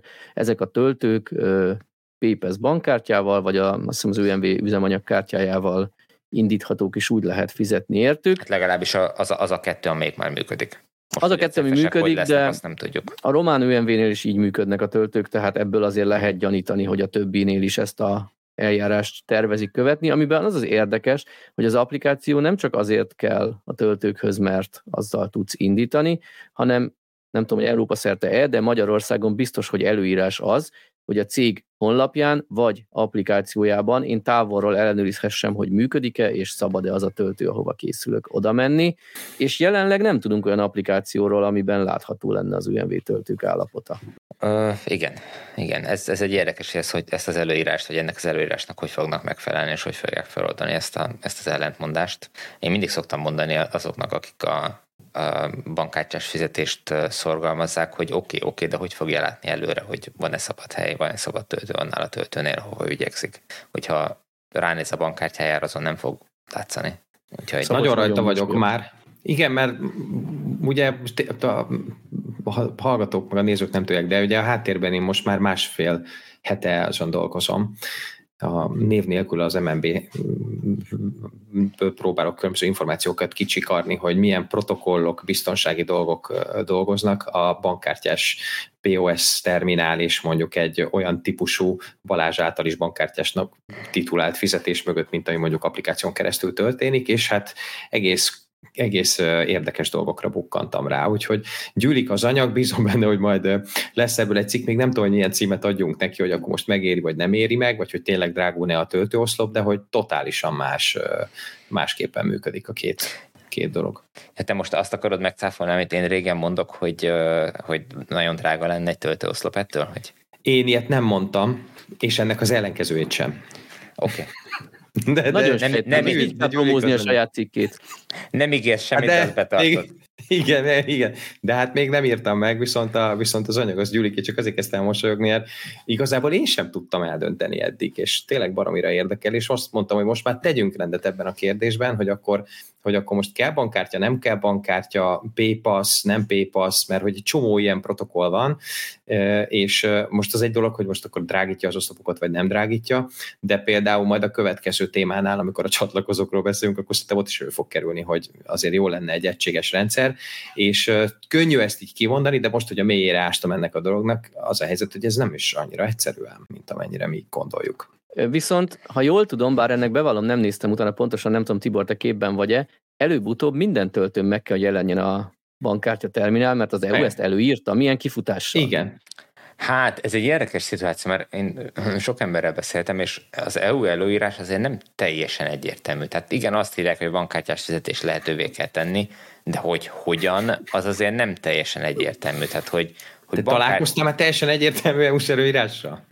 Nem, de annyira nem is szoktam keresgélni ezeket, de ez, ez, ez meg érinte, hogy, hogy sokak szerint akár az is elfogadható lenne, hogyha egy kiraknak egy QR kódot, az beolvasod a telefonoddal, és ott megadod a bankkártya adataidat, és az is, az is elegendő. Nem tudom. Tehát, hogy... De ez az előbb az applikáció is elegendő, hiszen ott ott fizetsz. Ott azt le kell tölteni, regisztrálni kell, mit tudom, tehát hogy az, az egy bonyolultabb folyamat ilyen szempontból, de hogy, hogy ha, ha te meg tudod a bankkártya adataidat adni valami felületen, akkor milyen lehetne az egy elfogadás? Nem tudom, tehát hogy ha, ha olvasóink, ha olvasóink ezt, ezt soha az életben nem, 207 adáson vagyunk túl, és nem tudom megjegyezni, hogy hallgatnak, meg néznek bennünket, nem olvasnak. De hogy, hogy ha hallgatóink és nézőink között van valaki, aki ezzel jobban tisztában van, akkor segítsen ki bennünket a, a hozzászólásokban, hogy, hogy, hogy, hogy, hogy kell ezt értelmezni, vagy egyáltalán szerintetek hogy kell ezt értelmezni. Viszont Szöcsket az előbb említette, hogy, hogy a Leaf-et elvitted megnézni, a, az, hogy lásson igazi töltőt is az autó, az új autó, hogy mit csináltál a Supercharger-nél? Azon kívül, hogy hát nem az autót, mert én azt kértem. Igen, igen, el kell ismerni, hogy sok általam írt cikkben, ahol a saját autóm az illusztráció nem tiszta a kocsi, és ezt, ezt azért Tibor már így mikor mennyire burkoltam párszor megjegyezte, úgyhogy most szakadó esőben, mocskos téli utakon a Supercharger-rel átellenben lévő kézimosón körbe mostam a, a Nissan-t, és úgy álltam át fotózni a Superchargerhez. Hát sajnos tölteni nem töltöttem rajta, mert a Nissanban nem volt hova dugni a töltőt, de felcsillant a remény, ugyanis az elmúlt héten kettő videó is megjelent a YouTube-on, amiben ilyen CCS Sademo adapterekről volt szó. Az egyik az egy német projekt, egy házi barkács projekt, hát nem követem az úriembernek a munkásságát, de amennyire így belenéztem, ő már több autó átépítésen van túl. Van neki egy Volkswagen Touran, amiben vélhetően Nissan Leaf technika lapul, ezért logikusan Sademóval tölthető, de nem csak Magyarországon, hanem máshol is tapasztalják azt, hogy az új töltőkre csak CCS kerül, eleve a Tesla töltőket megnyitották, ott csak CCS van, Ionity állomások többségén csak CCS van, tehát a Nissanosok kezdenek, nem csak a Nissanosok, de ők teszik ki a csademós autók többségét, kezdenek kellemetlen helyzetbe kerülni, ha hosszabb utakra indulnának, mert nem mindenhol tudnak tölteni. És ő megoldott egy saját átalakítót, ahol az ő autója tud tölteni, Utána mentem a fórum hozzászólásainak egy ezzel foglalkozó fórumon, és abból én azt vettem ki, hogy az ő megoldása az ő saját átépítésével működik, de egy bármilyen sademos autóval jelenlegi formájában még nem működne. Mert ugye miről is van szó, tegyük ezt tisztába. Mindenki azt gondolja, hogy itt másképp néz ki a csatlakozón, a boom, hogyha elmegyek Angliába, akkor viszem a kis hajszárítómhoz a kis Igen. adaptert, aminek az egyik végébe megy a brit konnektorba, a másik végébe meg bedugom a saját hajszárítómat, és ez így oké. Okay. Hát sajnos nem, mert itt nem csak arról van szó, hogy másképp néz ki a Sademo és, Chademo és CCS csatlakozó, hanem teljesen más protokollt is használnak. Míg a Chademo az autó CAN kommunikál, addig a CCS az ilyen PVM modulációval kommunikál, akik jobban értenek hozzá, majd megmondják, vagy biztos értik, hogy ez mi. Nem is a PVM moduláció. a, a lényeg nem is, itt nem is az a, nem is az a bonyolult, mert az a, ugye az, az AC töltésnél a Igen. Nissan is használja, hanem a Powerline kommunikáció, nem? Ami, uh-huh. Igen. ami Ami igen, igen, igen. A nagy megy. feszültségnél azt is, azt is alkalmazza a CCS töltés, gondolom ott az ilyen mindenféle információk továbbítására, mert hogy itt miért kell információkat továbbítani? Míg AC töltésnél csak annyi, hogy van egy felső limit, hogy mennyi az az amper, amit az autó el tud fogadni, amit a töltőoszlop képes adni, és amit a kábel át tud vinni biztonságosan, tehát erre az egyre használják a PVM kommunikációt, viszont a DC töltésnél, mivel az töltőoszlop hajszál pontosan azt a feszültséget kell, hogy biztosítsa, ami az autó akkumulátorának a pillanatnyi feszültsége, ami ugye egy változó érték a töltöttség függvényében, ezért ezt előtte, mielőtt elindul a töltés, le kell kommunikálni, hiszen ha ott feszültségkülönbség lenne, akkor ott a kontaktorok összeolvadnának, összeégnének, és ehhez kell biztosítani a kommunikációt. Na most, ha én akarok egy átalakítót a csademós autómhoz, hogy CCS-ről tudjam tölteni, az gyakorlatilag egy számítógép lesz, ami az autónak azt hazudja, hogy ő egy ö, csademós töltőoszlop, lekommunikál mindenféle információt az akku pillanatnyi töltöttségéről, meg amit a szabvány előír, a töltőnek pedig azt haz- hazudja, hogy ő egy CCS-es autó, és a töltővel lekommunikálja ezeket az információkat szintén, majd ugyanabban a pillanatban elindítja a töltési menetet mindkét irányba. És hogy még bonyolultabb legyen, itt ha már belemegyünk ilyen technikai részletekbe, vannak ilyen apró különbségek, hogy a Csademo töltőn a dugón van a reteszelés, mert ugye van egy reteszelés, hogy töltés közben a nagy feszültséget nehogy kirántsd. A CCS-nél pedig az autó oldalon. Tehát egy fordított irányba tök egyszerű lenne a, a adapter, mert az adaptert rögzíteni magához az autó, a Csademo dugó meg rögzíteni magát az adapterhez, és tök jó biztonságos. Itt viszont ennek az egy apró adapternek mindkét oldalán reteszelnie kell saját magának, ami tovább bonyolítja a töltést. Tovább bonyolítja a töltést az, hogy a, ahhoz, hogy a ö, csademós autóval kommunikálni tudjon az adapternek, is szüksége van 12 voltra. Egy csademós töltőnél ez nem gond, hisz ő kap 12 voltot. De itt a CCS töltőtől még nem kap az adapter 12 voltot, ahhoz, hogy az autóval elkezdjen kommunikálni, tehát kell egy saját kis tápegység a ö, adapterbe, ami logikusan egy akkumulátor, és ahogy én utána néztem, nem is nulla ennek a fogyasztása a töltési folyamat során, tehát egy ilyen emberi méretű adapterben elférő akkumulátor, az durván egy órát lenne képes működni, tehát gyakorlatilag minden töltés előtt ezt neked fel kéne tölteni, vagy pluszba bedughatod az autót szivargyújtó csatlakozójába. Bár erre is olvastam ötleteket, amit még nem valósítottak meg, hogy elfben ugye a Csademo képes V2L funkcióra, tehát talán meg lehetne valahogy azt oldani, hogy bedugod a Csademós adaptert, aki eredeti, vagy úgy kezdene el működni, hogy ő szívna az autó akujából, ezáltal kapna 12 volt tápot, és azáltal tudna működni, és ott átváltani, hogy amúgy tölteni akarok, tehát azért nem olyan egyszerű ez, mint ahogy bárki elképzeli, hogy egy konnektoradapter a Egyesült Királyságban. Úgyhogy elég, elég bonyolult a történet. Na de a német úriember házi barkács megoldása mellett, ami miatt előkerült nálunk ez a téma újra, Bocsánat, mert csak annyit, hogy a, a, ezt a videót azért érdemes szerintem megnézni, mert látszik, hogy mekkora számítógép kell, meg mekkora rendszer kell ahhoz, hogy a csomagtartóba összebarkácsolta ezt a, a dolgot. Nyilván meg lehet sokkal kisebbet csinálni, de hogy, hogy önmagába mennyi minden kell, nagyon szemléletes a, a videó ilyen szempontból. Bocsánat. Igen, látszik az, hogy mit kell beépíteni egy adapterbe, tehát Igen. mindenképp érdemes ezt a videót megnézni. A másik lehetőség, hogy a kínai webáruházakban már egy ideje megjelent ilyen durván 1000 dollár körüli összegért, nyilván megrendelt darabszámtól függően változik az ár, de a lényeg az, hogy ilyen 400 ezer forintos összegért megjelent egy tök pici kis adapter, ami, ami egész szimpatikus és nagyon ígéretes, mert azt ígér, hogy bedugod a csademós autódba, beledugod a CCS kábelt, és ez faszán fog tölteni. Na most ezzel ez az egy utóbbi nem igaz. Ugyanis egy holland úriember a Nissan MV 200-ához megrendelt egy ilyen adaptert, és szomorúan tapasztalta, hogy összedugta, és semmi nem történt. Bár de azt mondta, hogy de szerencsére az autónak nem lett baja. Igen, ezt akartam mondani. Már ez is optimista, ez, ez volt is az, eredmény. ez volt az első, első eredmény, hogy az autó továbbra is működőképes, de a töltés nem indult el. És erre figyelt fel, Nissanos körökben valószínűleg sokan ismernek egy, hát meg nem mondom a nemzetiségét, egy Dala nevű, azt hiszem valamilyen Daniel, a srác youtubert, aki így elég mélyen benne van Nissanok lelkivilágában, ilyen kisakuról, nagyakucsere, ilyesmikkel is foglalkozott.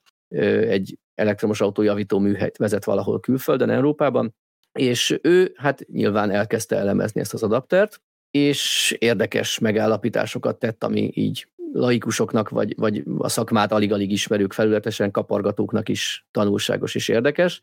Hát először is, ami pozitív, hogy megjelent egy videó ennek az adapternek a kinyitásáról, szétbontásáról, és azt mondta rá ez a szakértő, hogy őt meglepte, hogy ilyen kis méretben nem kizárt, hogy ez működni fog. Tehát elméletben minden benne valami működéshez kell, van egy kis akusa többi, de mondott negatívumokat is. Például ugye a DC-nél a DC töltéshez egyetlen egy kontaktor van ebben, tehát ők csak az egyik pólust szakítják meg, amivel tudnak helyet és pénzt spórolni, de azért ez nem teljesen biztonságos, hogy, a, hogy csak az egyik pólust szakítjuk meg, amikor elindul a töltés, illetve az akkumulátor mérete is gyanúsan kicsi ebben az adapterben, és ami még pozitív, hogy a kínai gyártó az nem zárkózott el attól, hogy továbbfejleszte a holland Evalia tulajdonossal együttműködve ezt a töltőt, és itt jött egy olyan dolog a képbe, ami szerintem szégyen, beismerte a kínai gyártó, hogy soha egyetlen autón ki nem próbálták az adaptert, mielőtt ők ezt értékesíteni kezdték,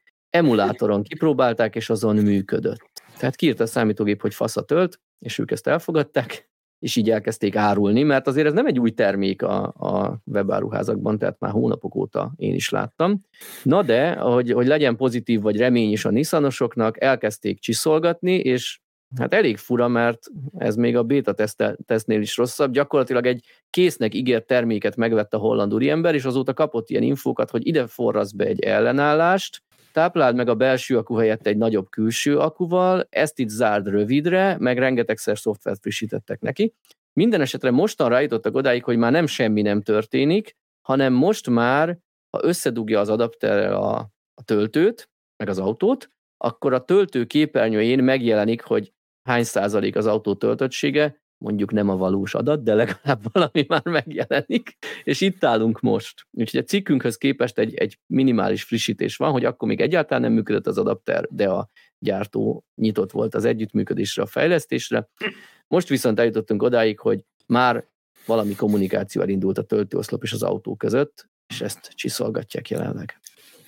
Na, hogyha most én lennék a Bíró Balázs, ezt az elmúlt öt percet végighallgatva, akkor valami olyasmit mondanék, hogy én örülök, hogy most ebbe így ennyire mélyen belementünk, de laikusként az elmúlt öt percet végighallgatva egyfelől most vittük le az összes Nissan Leaf tulajdonosok autójának értékét 70%-kal, és a, népszerűsítjük, hogy ez a villanyautózás milyen egyszerű, mert csak le kell venni a kábelt, be kell dugni az autóba, többi elintézi az autó meg az oszlop, és akkor tölt, de hogy egyébként ez aztán kiderül, hogy mégse ennyire bonyolult te is hétszentség, hogy a Model Y után a leaf se fog tudni eladni, és ezek után akkor Kínából se kell majd senkinek semmit se rendelnie, mert egyébként életveszélyes, és különben se tesztelek semmi ilyesmit. Én megnéztem a videót is, ezt nálam ez a ne próbált ki otthon kategória, ha valaki mégis annyira pervers, hogy szeretné kipróbálni, akkor menjen el bármelyik áruházba, vegyen egy 6-7 ezer forintos ilyen olyan dugót, tudjátok, ami lehet kapcsolgatni, hogy hány volt feszültséget szeretnél kiadni, ez az univerzális adapter. Én abban még nem találtam jót. Dugja be egy otthoni konnektorba, természetesen csak akkor, ha van fíreléje, és tegye rá valamilyen eszközt, és nézze meg, hogy mennyi idő után lesz büdös, vagy fog melegedni. Nem tudom, hogy egy néhány millió forintos autóval, ahol azért egy picivel több kulomb közlekedik a vezetékbe, ott ezt, ezzel érdemes szórakozni otthon, de én értem, hogy vannak expertek, akik ebben egyébként rendkívül perverzek. Hótveszélyes dolognak tartom, hogy ezt fölteszik az internetre, mert hogyha belegondoltok, 130 éve autózunk, és a mai napig vannak emberek, akik simán félretankolják az autókat, mert nem tudnak két csövet megkülönböztetni, és az a problémám nekem személy szerint, hogy nincs, aki erre edukálja őket, és és nem tudom megmondani, hogy hol van annak a határa, amikor egy emberre még azt mondjuk, hogy hát igazából tök fejlődő a szemlélete, mert hogy nem a kifogást keresi, hanem a megoldást, és próbálkozik különböző dolgokkal, vagy az, amikor már azt mondjuk, hogy figyelj, ezt ne csád, mert hülyeség, és hogy konkrétan veszélyes, amit, amit művelsz. És, és amikor egy nagyon mélyen elkezdjük magyarázni, hogy egyébként ez miért van, az miért van, amaz miért van, akkor ennek simán lehet, hogy néhány százezer vagy millió embernél majd azt mondja, hogy oké, okay, na ezt nem veszek, mert ez még nincs kész, majd, majd akkor veszek tíz év múlva, ez már oké okay lesz. Szóval most egy picit ezt ilyen rémizgetőnek éreztem, de, de, de senki se próbálja ki otthon ezt, ezt könyörgök, ezt, ezt Abszolút egyetértek. Amit én egy kicsit szomorúnak érzek, hogy egyik komoly nagy gyártó sem adott még ki egy ilyen adaptert, mert igen, azt lehet mondani, hogy ez nem annyira fontos, mert a, a Nissanokkal, ugye ezt már múltkor is feszegettük, nem fognak már hosszú utakra járni. Na de könyörgöm, jelenleg még úgy tudom kapható új autóként a 62-es Nissan Leaf. És a demo kapható új autóként Magyarországról beszélek. Magyarországon a Lexus UX 300 Csademo csatlakozóval, 70-es akuval, viszonylag nagy töltési teljesítménnyel, és emellett kezdenek kopni a csademós töltők. Tehát nekem egy személyes ismerősöm úgy járta minap, hogy elindult Miskolcról Kassára, és látta a plakseren, hogy Halmajon van egy nagy teljesítményű töltő, azt ő kinézte, hogy ez pont jó lesz, hogy ott rátölt egy kicsit a Leafre, hogy nyugodtan mehessen és biztonságosan odaérjen, és ott szembesült vele, hogy azon a töltőn már csak CCS karok lógnak. Ja. Ez megint fölértékelődik az, hogy nem is akkor a hülyeség egységesíteni bizonyos dolgokat vagy szabványokat. Legalább akkor a szívás, mint az, hogy az autókon is össze-vissza mindenhová rakják ugye a különböző töltő csatlakozókat. Szerintem tök jó lenne, hogyha egységes lenne. Hát tök jó lenne, csak ez, ez nem valósult meg, ez az egységesítés. És, Tulaj, és tulajdonképpen megvalósult, mert Jó, a CCS igen. lett a szabvány. Csak van, hosszabb kifutási időt kell, Európában igen. De azért, itt tudom én, viszonylag kevés autót hoznak be az Egyesült Államokból vagy Kínából úgy, hogy azt nem az európai piacra tervezték, tehát úgy gondolom, hogy aki ilyet hoz be, az vessen Igen. magára, vagy oldja meg az átalakítást, tehát azt úgy nem tudom sajnálni. De gyorsabban álltak át a töltőszolgáltatók CCS-re, mint a régi csademós autók kifutottak volna. Igen. Hát illetve most egyelőre ott tartunk azért többnyire, hogy nem szerelnek már Sademo csatlakozott a töltőkre, még ott talán nem tartunk, hogy leszereljenek Sademos. Nem, nem majd akkor tartani, amikor ki kell cserélni az oszlopokat majd a bankkártya olvasó miatt, majd akkor ott fogunk tartani. Én, én, se, én se úgy gondolom, hogy, hogy most oda mennek és levágják a csademos dugót, de hogyha mondjuk azt látja egy szolgáltató, hogy itt volt egy 50-es töltőm, és azt kicserélem egy 100-as, 150-esre, mert hogy nagyobb teljesítményre van szükség, és elbírja a betáp, de csak egy oszlopot teszek le bármilyen okból, akkor simán lehet, hogy egy dupla CCS kerül a helyére, és az új töltőhelyszínekre már megint csak CCS-es töltők kerülnek egyre inkább, úgyhogy nem azt mondom, hogy ez katasztrófa, de amit szerintem az előző egy-két adásban is mondtam, hogy ha valaki jelenleg Nissan-t vásárol, akkor ő nézze meg a jelenlegi pillanatképet, hogy hol vannak csademos toltők, és nagyjából azzal számoljon, hogy ha ez egy új Nissan, akkor addig ő azt használni akar 10-15 évig, akkor ezeket a töltőket fogja tudni használni. Egy-kettő új előfordul majd, ahol, ahol kerül csademo, meg egy-kettő előfordul, ahol onnan lekerül, de nagyjából ezzel kell számolni. És én elsőre azt mondtam, hogy ez egy magyar probléma, mert tudom, hogy Nyugat-Európában van olyan Ionity állomás, ahol van egy csademó sajzat, pont a Nissanosoknak, ugye Franciaországban nagyon sok Nissan fut például, de most, hogy belemásztam ebbe az adapter témába, és olvasgattam külföldi fórumokat, ilyet találtam, hogy Ausztráliában kormányzati előírásként azt akarják véghez vinni, hogy le kell szerelni a csademos töltőket az országban. Nem tudom, ez miért fáj nekik, nem is néztem utána, hogy megalapozott a vélemény, de abból kiindulva, hogy németek, britek, ausztrálok hemzsegtek ezen a fórumon, és várták a csodát a megváltóként ezt az adaptert, abból kiindulva van erre igény és valós probléma. Itt ugye egy olyan ellenmondás van, hogy mindenki azt hiszi, hogy majd megveszi 20 ezer forintért az adaptert, és fog működni, és annyit megér. A valójában a kínai életveszélyes egykontaktoros megoldás lesz ilyen ha mondjuk nagyobb szériában gyártják mondjuk 2-300 ezer forint, de jelenleg még inkább 400, ha pedig egy komoly cég kiadná ezt, akkor biztos vagyok benne, hogy milliós nagyságrendű tétel lenne. Annyit hát... viszont nem biztos, hogy megér. Na. Illetve hát, kedves nézők, hallgatók, írjátok meg, hogy, hogy nektek mi a véleményetek erről, és hát a Nissan-osokat kérdezném főleg, hogy ők hogy látják ezt a helyzetet. Mi pedig szerintem lépjünk tovább a kommentekre, mert kezdünk kifutni az időből. Um, én csak annyit mondok, hogy fapapucs. Jó, aki, ö, akinek mondom, azt tudja, hogy miről van szó, és átadom a szót Szöcskének. Oké, okay, mert én gyűjtöttem ki a kommenteket. Hát először egy gyors feldolgozás. Feltettük a kérdést, hogy milyen legyen az ünnepi adás, konzerv, ne konzerv, stb. Összevágott a múltból, és rengeteg kommentet kaptunk erre. Hát másival a csalánt, ami ugye a vagy talánnal a másét, vagy valami ilyesmi, ami ugye szállóig emeljött a szerkesztőségben, mert rögtön elkezdték sorolni, hogy legyen élő, ne online legyen a felvétel, hanem ha nem is élő, de legalább mi utazzunk el egy helyre, és úgy vegyük fel, hívjunk vendéget, itt javasolták például Ordasi Gábort, aki a ilyen akkumulátor recyclingben már, mint hogy mondjuk autóakuból épít napelemes energiatárolót, ebben nagyon otthon van, tök érdekes, én is szívesen látnám. Mások azt mondták, hogy legyen konzerv, vágjunk össze baki parádét, vagy ami nekem a legjobban tetszik, hogy legyen egy kötetlen beszélgetés italozás közben, amiben egy-egy konyak után csúnya karácsonyi pul- pulcsiban lazább híreket, az internet bugyraiból villanyautós hülyeségeket kommentálunk, a második brendi után pedig grafikonokat és számadatokat olvastok be és értelmeztek. Na, de mit mondtam a csapatépítőn arra a kettő órás érzelmileg túlfűtött beszélgetésre, hogy na, ezt kellett volna fölvenni, és kirakni Meg lenne a karácsonyi adás. Igen, igen. igen. Én nem hiszem, hogy erre sok mindent kéne reagálnunk, én tényleg nagyon röviden annyit mondanék, hogy mindent a hallgatókért és olvasókért, de pont ebben a karácsonyi időszakban mi is egy kicsit pihennénk, tehát az ilyen extra megterhelő dolgokat, hogy élő legyen, egy helyen legyünk, stb. Biztos, hogy fogunk ilyet csinálni, de ez nem most lesz nagy valószínűséggel, tehát ha lesz is adás, az vélhetően online felvétel lesz. A konzervre rájöttünk, hogy igazából az lehet, hogy mondjuk, ha Balázs csinálja, az Tibornak és nekem baromi kényelmes, de Balázs kb. hatszor annyit fog dolgozni a konzerv összevágásával, mint hogyha, már mint a konzervat, itt azt értem, hogy a régi, régi epizódokból egy-egy érdekes részlet összevágásával, az jóval több meló lenne neki, mint egy élő felvétel, tehát valószínűleg arra se kerül sor. Karácsonyi csúnya pulcsit azt a többiekre bízom, ja, és valaki azt is mondta, hogy énekeljünk kánonban, ezt elfelejtettem ide bevenni. Mivel tudom, hogy a Balázs úgyse nézi meg ezt az adást, én bátran bevállalom, hogy szívesen segítek neki a következő az a, az a baj, hogy, hogy most itt az énekléssel kapcsolatban eszembe, hogy persze csinálhatunk ilyen, ilyen érdekesnek, meg viccesnek tűnő adásokat, de hogyha ha elkezdünk énekelni, és a tizedik másodpercnél elveszítjük az összes hallgatót, aki, vagy nézőt, aki rákattintott a YouTube videóra, akkor a, a következő tíz videót a YouTube már nem fogja ajánlani senkinek. Tehát, hogy akkor olyan gólt ami, igen, ami, amit nem fogunk tudni kiheverni, nem tudom, még két hónapon keresztül. Ami, ami egy kicsit talán érdekes lehet, vagy nekem szimpatikus, hogy az ilyen internet bugyraiban felelhető villanyautós hülyeségeket kommentáljunk, tehát az ilyen tévhitek, ilyesmik, mert ugye ott nem a napi hírekkel kell foglalkozni, ezen én elgondolkodom. Az a baj, ezt szoktuk egyébként is csinálni, és nem unalmas ez még, vagy nem tudom.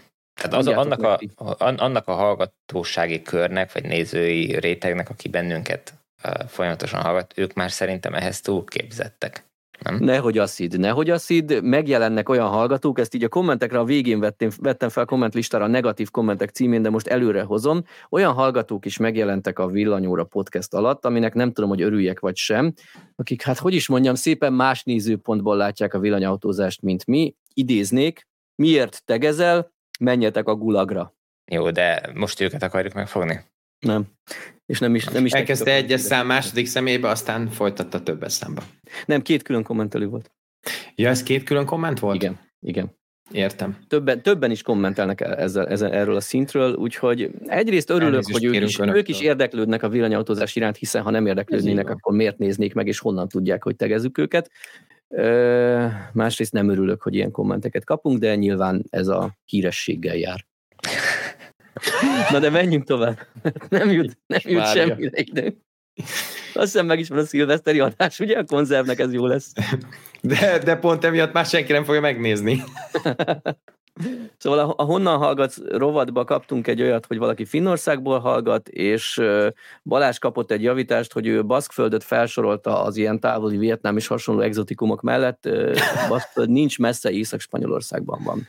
A Tesla Superchargerhez, mármint a megnyitáshoz kapcsolatban kaptunk egy ilyen kérdést, amit szerintem megválaszoltunk az adásban, hogy magyar címmel regisztrálva hol és hogyan lehet használni nem Teslával a Supercharger használatot, milyen áron, nyaralásra gondolva tudjuk-e, hogy horvát és szlovén hálózat mikor fog megnyitni, ha egy hónapra veszek bérletet, az külföldre is érvényes-e? Hát szerintem igen. Itt az utolsó szerintem. kérdés. Nem? Tehát, hogy én ezt igen. értelmeztem. A, a, a horvát-szlovén hálózatot szerintem akkor fogják megnyitni, hogyha ha, ha elég töltő lesz ott ahhoz, hogy ne legyen tumultus a nyári szezonban a Teslások által is. Tehát, hogy ott, ott ez egy ez egy kulcs fontosságú, hogy, hogy a megfelelő útvonalak mellett megfelelő sűrűségű és megfelelő darabszámú töltők legyenek, tehát hogy csak ezen múlik, és a, a, meg fogják nyitni. Tehát a, a Tesla tényleg arra törekszik, és az látszik itt a magyarországi megnyitás kapcsán is, hogy arra törekszik, hogy ezt, ezt a töltőhálózatot elérhetővé tegye mások számára is, hiszen ez neki bevétel, olyan extra bevétel, amilyen nem kell csináljon semmit. Egy kattintás Igen. is kész. De, de azzal nyilván nem érne el semmit, hogyha ha a már eleve tele lévő töltőket, vagy töltőkre még rászabadítana további felhasználókat, és úgyhogy ott, ott még van feladatuk, ott még ki kell építsenek. hálózatokat. Úgyhogy én nem számítanék arra, hogy idén nyáron ez megtörténik, mert én nem látom azt, hogy a horvát és a szlovén hálózat most annyira bővülne. Aztán lehet, hogy vannak csőben töltőhelyszínek, amikről nem tudunk, tehát ez abszolút benne van a, a pakliba, de, de egyelőre nem az látszik, hogy ott mit tudom én, a hatállásos maribori töltőállomást, nem tudom, 26 állásosat fejlesztették volna. Így van. Hát annyi, hogy magyar címmel regisztrálva ott is úgy lehet tölteni, mint Magyarországon. Ugye Nyugat-Európában sincs az összes töltő nyitva, egyre több töltő nyit meg, viszont ezt nagyon egyszerűen látszik az applikációban, tehát én azt javaslom, hogy tök ingyenes, regisztrálj be, és akkor látod a megnyitott töltőket, látod, hogy ott mennyibe kerül a töltési díj, ahogy erről beszéltünk, szerintem olyan, olyan középmezőny, tehát olyan átlagnál inkább egy kicsit kedvező áron vannak a töltők, sehol sem a legdrágább közé sorolható. Nyilván lehet helyi kis szolgáltatókat kedvező áron találni, de hogyha valaki átszelni Európát, akkor nem jár rosszul, én úgy gondolom, hogyha a Tesla töltőit használja. És a Tesla applikációba való feliratkozás az pontosan annyira ingyenes, mint a villanyautósoknak a bekövetése YouTube-on, meg a csengő megnyomása, tehát, hogy bárki letöltheti, minket is bárki bejelölhet. Így van. És akkor és információk. Így van és szavazni is ingyen lehet a Supercharger-ekre, hogyha már valakinek van Tesla. És azt akartam mondani, hogy egyébként a szavazás az fel is értékelődik innentől kezdve minden villanyautósnak azt mondom, aki Igen. szeretne hatótávon kívül autózni, az szavazzon, tehát hogy azt ne hagyja ki, mert múlt Igen. pénteken 96 darab új nagy teljesítményű töltőoszlopot kapott, amit Szöcske intézett el, mert bemondta a élőadásba, hogy ha valakinek arra van dolga, akkor nyugodtan cserélhet vele autót, és rájött, hogy ez, ez neki annyira nem jó. Úgyhogy gyorsan elintézte, hogy Miskolcon megnyisson a Supercharger. Így van, így van. Na menjünk tovább. És azt, azt uh, bocsánat, még, még annyit a szavazásra kapcsolatban, azt, azt szerintem sokan elfelejtik, hogy öt szavazat van. Tehát, hogy nem csak egy helyszínre Igen. lehet szavazni, hanem öt szavazatot lehet szétszórni, és érdemes nyilvánvalóan Magyarországon azokat a helyszíneket választani, amik az első 5-10-be vannak benne, hiszen ezzel tudjuk ezeknek a helyszíneknek az esélyét növelni. Az, az a helyszín, amelyik, mit tudom én, 10 a sorban, vagy akár még hátrébb áll, az most ebbe a körben már nem esélyes. Nyilván a következő körben meg lehet próbálni azokat felhozni az első néhány helyre, de, de most már annyira vége felé tartunk a szavazásnak, hogy nem éri meg a hátrébb lévőkre szétaprózni a szavazatokat. Egyébként én egy kicsit csalódott vagyok a magyar villanyautós közösségben a szavazat számokat látva. Jó, most elszaladt, is már ilyen 15 ezeres nagyságrendnél dolgozunk, de a korábbi szavazásokon ilyen 4-5 ezres szavazatszám volt, és ez szerintem azért szomorú, mert csak ezt a podcastet hallgatják csak a YouTube-on 10 ezeres nagyságrendben, plusz az egyéb felületeken talán még ennyien.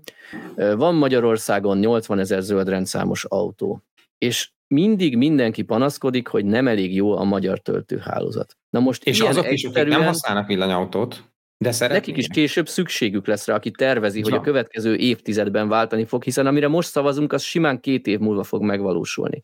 Na és én azt mondom, hogy amellett, hogy mindenki otthon a fotelben puffog az internet előtt, ennyire könnyen még nem lehetett Magyarországra új töltőket szerezni, hogy le kell ülni, be kell regisztrálni egy Tesla fiókot, és rákattintani öt darab neked szimpatikus töltőre, vagy beírni olyan városokat, ahova te szeretnél töltőt, és akkor a következő szavazásra az valószínűleg bekerül. Tehát aki ennyit nem tesz meg azért, hogy neki jobb legyen az élete, az, az nem is tudom, arra mit mondjak. Nekem is ez e, a problémám. És a, amíg a Mindig mindenki azon tizede szavaz, az nulla. Igen, mindig mindenki azon panaszkodik, hogy őket nem kérdezik meg, és ez tipikusan egy olyan dolog, amire most van konkrét ráhatása az embernek. Van ráhatása.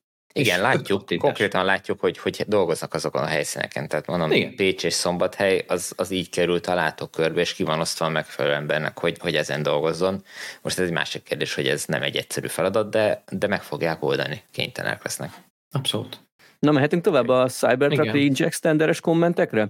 Ugye ez a szerkesztőségen belül is eléggé megosztó téma volt, én jónak tartottam, a többiek kevésbé jó ötletnek, hogy a Cybertruck platójára egy extra akut lehet kérni. Itt két fő komment csoport volt, az egyikük azt mondta, hogy hát nem a platóra kellene tenni, hanem saját ut- önálló utánfutóként kellene az extra akut megvalósítani, és akkor nagyobb lehetne, meg csak oda kell akasztani, stb.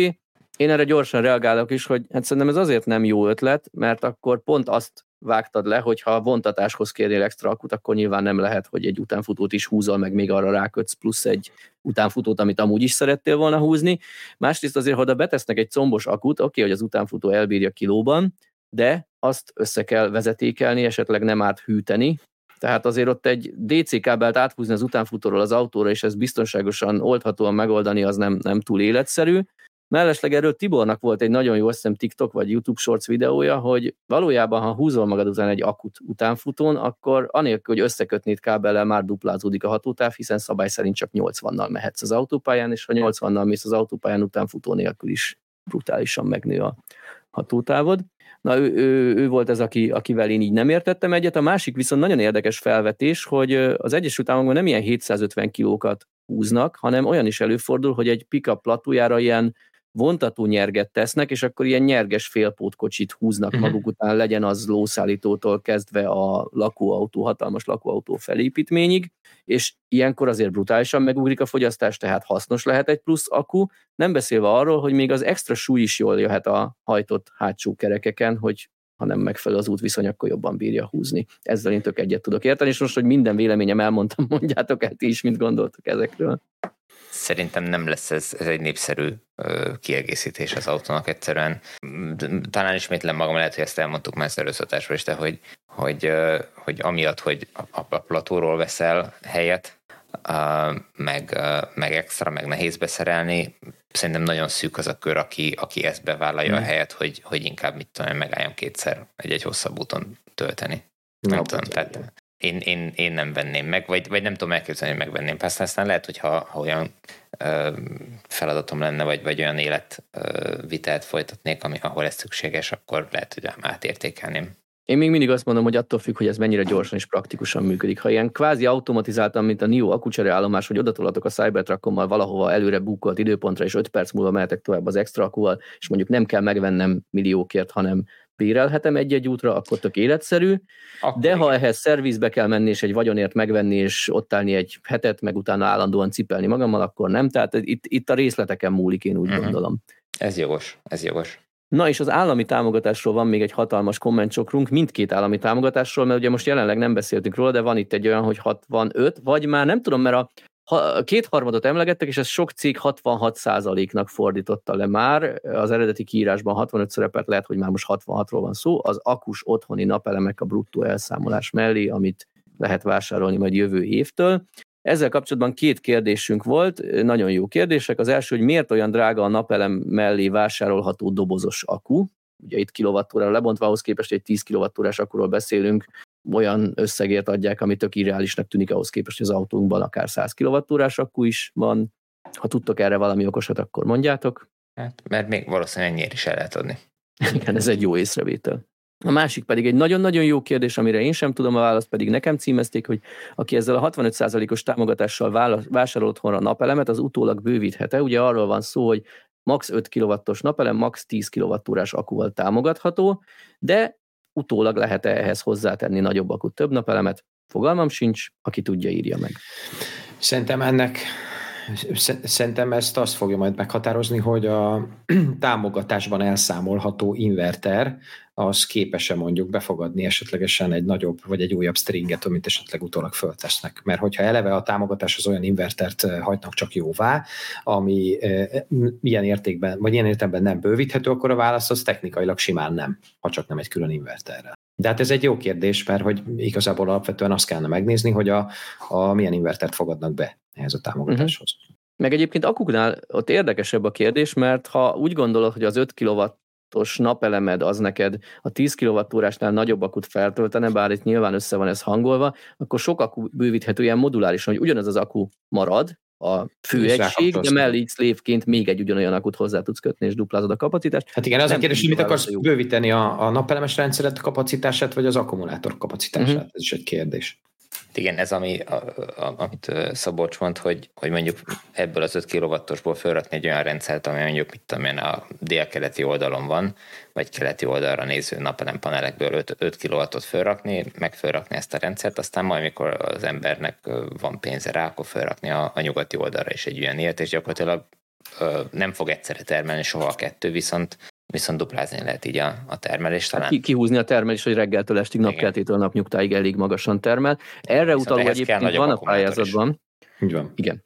Erre utaló info van a pályázatban, azt mondják, hogy maximum 5 kW lehet az inverter teljesítménye, és maximum 20%-kal több, tehát 6 kW napelemet szabad feltenni a pályázaton belül. Uh-huh. de azt nem kötik meg, hogyha én most felteszem tényleg öt keletre néző, vagy nyugatra néző tetőre a napelemet, és az inverterem olyan, ami ezt támogatja, tehát például azt hiszem, hogy vannak olyan inverterek, aminek akár a dupláját is fel lehet tenni. Az egyik stringre felteszem a nyugatit, a másikra a keletire szintén 5 kw utólag nyilván saját forrásból, akkor valójában 10 kW napelem lesz az 5 kW inverteren. Jó kérdés. Voltak még érdekes kommentek a villanyautós állami támogatással kapcsolatban természetesen amiket részben érintettünk is. Én már ezekre nem, regiszt- nem reagálok, mert akkor túl hosszú lesz az adás, úgyhogy beolvasom, ti pedig mondtok rá valamit okosat és gyorsat. Én, mint egyéni vállalkozó kiestem, nem vagyok taxis, megint a taxisok vannak támogatva. Én is kiestem. Tibor nem mond semmi okosat. Taxisok, mond? taxisok fontosak. És egyébként valamilyen szinten egyetértek is, tehát hogy, um, hogy hogy a, a taxik ugye sokat futnak a városban, ahol, ahol jó lenne, Rengeteg. lenne levegő, tehát hogy, hogy, hogy a taxikat azért érdemes lenne lecserélni, és ez, ez nem baj, hogyha a taxikat támogatják. Én egy, egy dolgot nem tartanék szerencsésnek, hogyha a taxikat megint olyan szinten, olyan mértékben támogatnák, mint ahogy korábban támogatták. Két dolog van, egyik, hogy nagyon kevés, tehát olyan támogatási intenzitás mellett nagyon kevés autót lehet támogatni, még ebből a pénzből is, a másik pedig az, hogy, hogy ö, egyszerűen túlzónak érzem azt a támogatást. Tehát, hogyha valami ennyire nagy támogatást kap, vagy ennyire olcsón lehet hozzájutni, akkor azt nem értékelik a taxisok. Ez így van. És, azért ezt halljuk ö, így, így visszajelzésekből. Oké, ugrok a következő kommentre. A támogatás mikéntjére utal a kommentelünk, hogy ha gyártanak ugyanabból a típusból benzinest is, az elektromos és benzines közötti árkülönbség legyen a támogatás mértéke. Hát ez veszélyes, mert ezeknek a, vagy ezeket a különbségeket ö, nagyon nehéz objektíven meg jól nézni, az az egyik, tehát hogy mit mivel hasonlítasz. Tehát nagyon sokszor nincs pont ugyanolyan felszereltségű szintű, ugyanolyan tudású autó a benzines, mert mondjuk ez az egy kisebb motorizáltságú, nem automataváltós, kevesebb extra tartalmazó modell, és akkor, hogyha most van 5 millió forint különbség, akkor azt kéne megfizetni az állami támogatásba, tehát az, nem, az 5 millió forint az nem csak az elektromos hajtást tartalmazná, hanem az összes többi extrát is. Ez az egyik, a másik pedig az, hogy azért ezzel visszaélhetnek a, a gyártók. Nem mondom, hogy vissza fognak élni, vagy visszaélnének, de vissza lehetne élni. Nem biztos, hogy szerencsés ilyen, ilyen módon felkorbácsolni az indulatokat. Na meg mi lesz a Tesla, valaki nem gyárt benzinest, akkor ő nem támogatott? Igen. Hát a Tesla így is, így is annyira olcsó, hogy nem kell támogatni. Nem kell támogatni. Oké, még egy ötlet. Támogatásnak elég lenne például 0 vagy 5 százalékos áfával adni az elektromos autókat. Ha valaki utólag külföldre el akarná adni, akkor utólag be kellene fizetni az áfát. Hát de az áfa az a magyar államnak a bevétele, ez nem EU-s pénz. Tehát most, a, most akkor ezt a támogatás az a magyar államtól jöjjön, az áfa bevételnek a terhére, vagy Jogos. de szerintem ezt így nem lehet összekeverni, ezt a kettőt. Jogos ez a- ez a észrevétel, pénz- de Igen? mondd csak. Hát, hogy ez a pénz ez az EU-tól jön, ezt nem, nem, nem Igen. lehet máshogy kiosztani. Igen, ugye ne feledjük, hogy a kommentek még akkor érkeztek, amikor a mut- múltkori adásban mi sötétben tapogatózva fejtegettük a lehetőséget, és felmerült az a kérdés, hogy milyen mértékben adnánk mi támogatást. Szerintem Tibor tette fel, és mi meg megválaszoltuk, hogy ki hogy. Ilyen szempontból szerintem nem rossz ötlet ez, hogy az áfa mértéke legyen a támogatás, és akkor ettől ez lehet egy címkézett EU pénz ez egy támogatás, csak Igen. mondjuk ugye visszafelé ki tudod számolni, hogy a bruttó ár 21,7% vagy ez még a 20%-os áfa idejében volt, Nem, hogy annyi a jó. támogatás Mhm. minden autóra, és akkor ezzel megúsznánk egy bonyolult pályázati megítélési rendszert, egyszerűen áfamentesek lennének az adók, és ez az EU keret, amíg tart, addig fedezni az áfa bevételt. Uh-huh. Egyet kihagytál, pedig, pedig én arra pont akartam mondani valamit. Na mond, ha tudod. Hogy a magánszemélyeket is kellene támogatni, volt egy ilyen. Kihagytam? Igen, azt átugrottuk, és én erre csak két mondatot szeretnék mondani, mert de lehet, hogy most ezen nem leszek népszerű, ez veszélyes víz szerintem, mert hogyha magánszemélyek kapnának közvetlenül támogatást erre, egyfelől kik vásárolnak autót, 60-70-80 százalékban jellemzően cégek, akik megtehetik. Különösen halljuk ugye mindenhol, hogy hát ezek az elektromos autók mennyire drágák, és hogyha adnának magánszemélyek támogatást, akkor ebben az országban nem az lenne azonnal, hogy persze, mert megint a gazdagokat támogatjuk. Tehát, hogy aki megteheti, és ugye szoktuk mondani, hogy a nem tudom, a Q7-es dízel Audi helyett, amivel napi 14 kilométert megy, és az OVI járatot bonyolítja, akkor tök jó lenne, ha legalább ő nem azt választaná, hanem egy elektromosat, és ez a réteg, ez azt gondolom, és akkor aztán most mindenki dobjon rám követ meg mindenfélét, ez, hogyha szeretné, akkor ez megteheti támogatás nélkül is, hogy villanyautót vásárol. Mekkora összeget adsz azoknak az embereknek, akik, akik most mondjuk tényleg új autóvásárba gondolkodnak? Egyáltalán mekkora ez a réteg? Tehát, hogy szerintem ez tovább polarizálná az embereket olyan értelemben. És, és hogy nem, nem mondom azt, hogy ne támogassuk a magánszemélyeket, csak szerintem ennek a módját borzasztóan nehéz megtalálni, és alapvetően eleve egy olyan rétegről beszélünk, akik nincsenek is feltétlenül sokan, mondjuk ahhoz képest amennyi autót azért vesznek. Ha lehetne használt autóvásárlást támogatni külföldről, tehát hogyha mondjuk lenne egy ilyen projekt, és azt megnéznénk, hogy hány tíz vagy százezer autót helyezünk forgalomba, amit, amit kívülről, és ez ki lenne tök igazságosan, vagy hát mi az, hogy igazság, de tök jól dolgozva, akkor én arra azt mondanám, hogy hajrá, azt tök jó van csinálni. De új autó vásárlásnál magánszemélyeket támogatni úgy, hogy ráadásul tudjuk, hogy ilyenkor az árak is hirtelen megnőnek, minimum a támogatás mértékével, én szerintem az sokkal több problémát okozna társadalmi szinten, mint amennyit megoldana. De ez csak egy szubjektív off-topic a végére. Ebből én, én annak az a részével értek egyet, hogy ugye sokkal nagyobb kört lehet elérni, vagy megszerezni Igen. potenciális vásárlóként, vagy, vagy támogatási igénylőként, hogyha cégeket szólítod meg, mint hogyha magánszemélyeket, hiszen arányaiban, hogy te is mondtad, nagyon-nagyon kevesen vannak magánszemély vásárlók a magyar új autópiacon tehát hogy a nagy többség a vásárlóknak cég, de ettől függetlenül vannak, tehát hogy azért rengeteg, rengeteg Suzuki vásárló van, most nem negatív módon, de hogy a Suzuki az egyik legnépszerűbb autó a, a magyar piacon, és szerintem a, a, a vevőkör egy jelentős része ott magánszemély, tehát hogy, hogy sokan vannak azért, de, de arányaiban kevesen. Um, a, a használt autó támogatásnál nekem mindig az a problémám, hogy ez időről időre fölmerül, hogy miért nem kapnak támogatást, vagy miért nem adnak az állam támogatást használt autóvásárláshoz. Ez, ezt én azért adtam problémának, mert egy olyan autóra adnának újra támogatást, aminek az első megvásárlása egyszer már támogatott volt. Uh-huh. Hát, hogy ez így én nem tartom szerencsésnek, hogyha ha újra támogatunk, és újra, akkor minden egyes vásárlásnál ugyanazt az autót megtámogatjuk, és akkor gyakorlatilag a különböző kormányok adott esetben elköltik ugyanazt a pénzt, amelybe az az autó került több... Hát több ezt lehetne nem EU-s pénzből, hanem valamilyen de, egyéni. De, de ennek de erre van szükség. Tehát az az, az az autó, az már annyival olcsóbb lett. Tehát most csak gondolj bele a, a, a Hollandiából behozott amperákra, meg outlanderekre, amik újkori árukon veszett drágák voltak, tehát megfizethetetlenül drágák uh-huh. voltak, de mivel a holland állam beletett egy csomó pénzt, a, a három vagy öt év letelte után, amikor Hollandiába ezek használt piacra kerültek, nagyon olcsón voltak elérhetők, pont azért, mert relatív olcsón jutott hozzá az a cég. És te már egy holland állami támogatással csökkentett összegért vehetted meg itthon Magyarországon.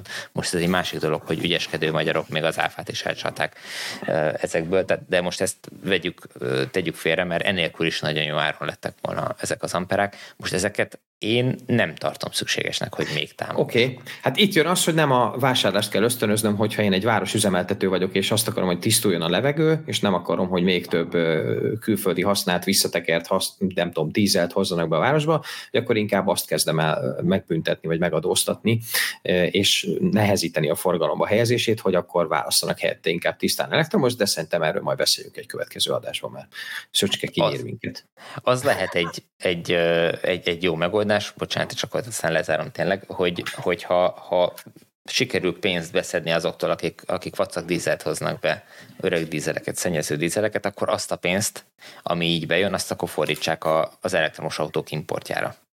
Mondjuk az üzemanyagok jövedéki adóját osszuk ki? Hát, ja, igen. Zárjuk le, mert tényleg Szöcskének mennie kell. Köszönjük, hogy velünk voltatok ezen a héten is. Jövő héten még, ugye azt ígérhetem Szöcske, hogy lesz még egy adásunk, biztosan? Tehát egy karácsony előtt lesz egy adásunk, hát addigra kiderül az állami támogatásról is, hogy, hogy, hogy mi a helyzet. Addig is olvassátok a villanyautósok.hu-t, mert ott biztos, hogy hamarabb meg fogjuk írni, mint hogy itt megjelenik az adásban. Um, kihagytam valamit? Nem. Iratkozzanak fel. Ja, iratkozzatok fel. Így van. Sziasztok! Sziasztok! Sziasztok!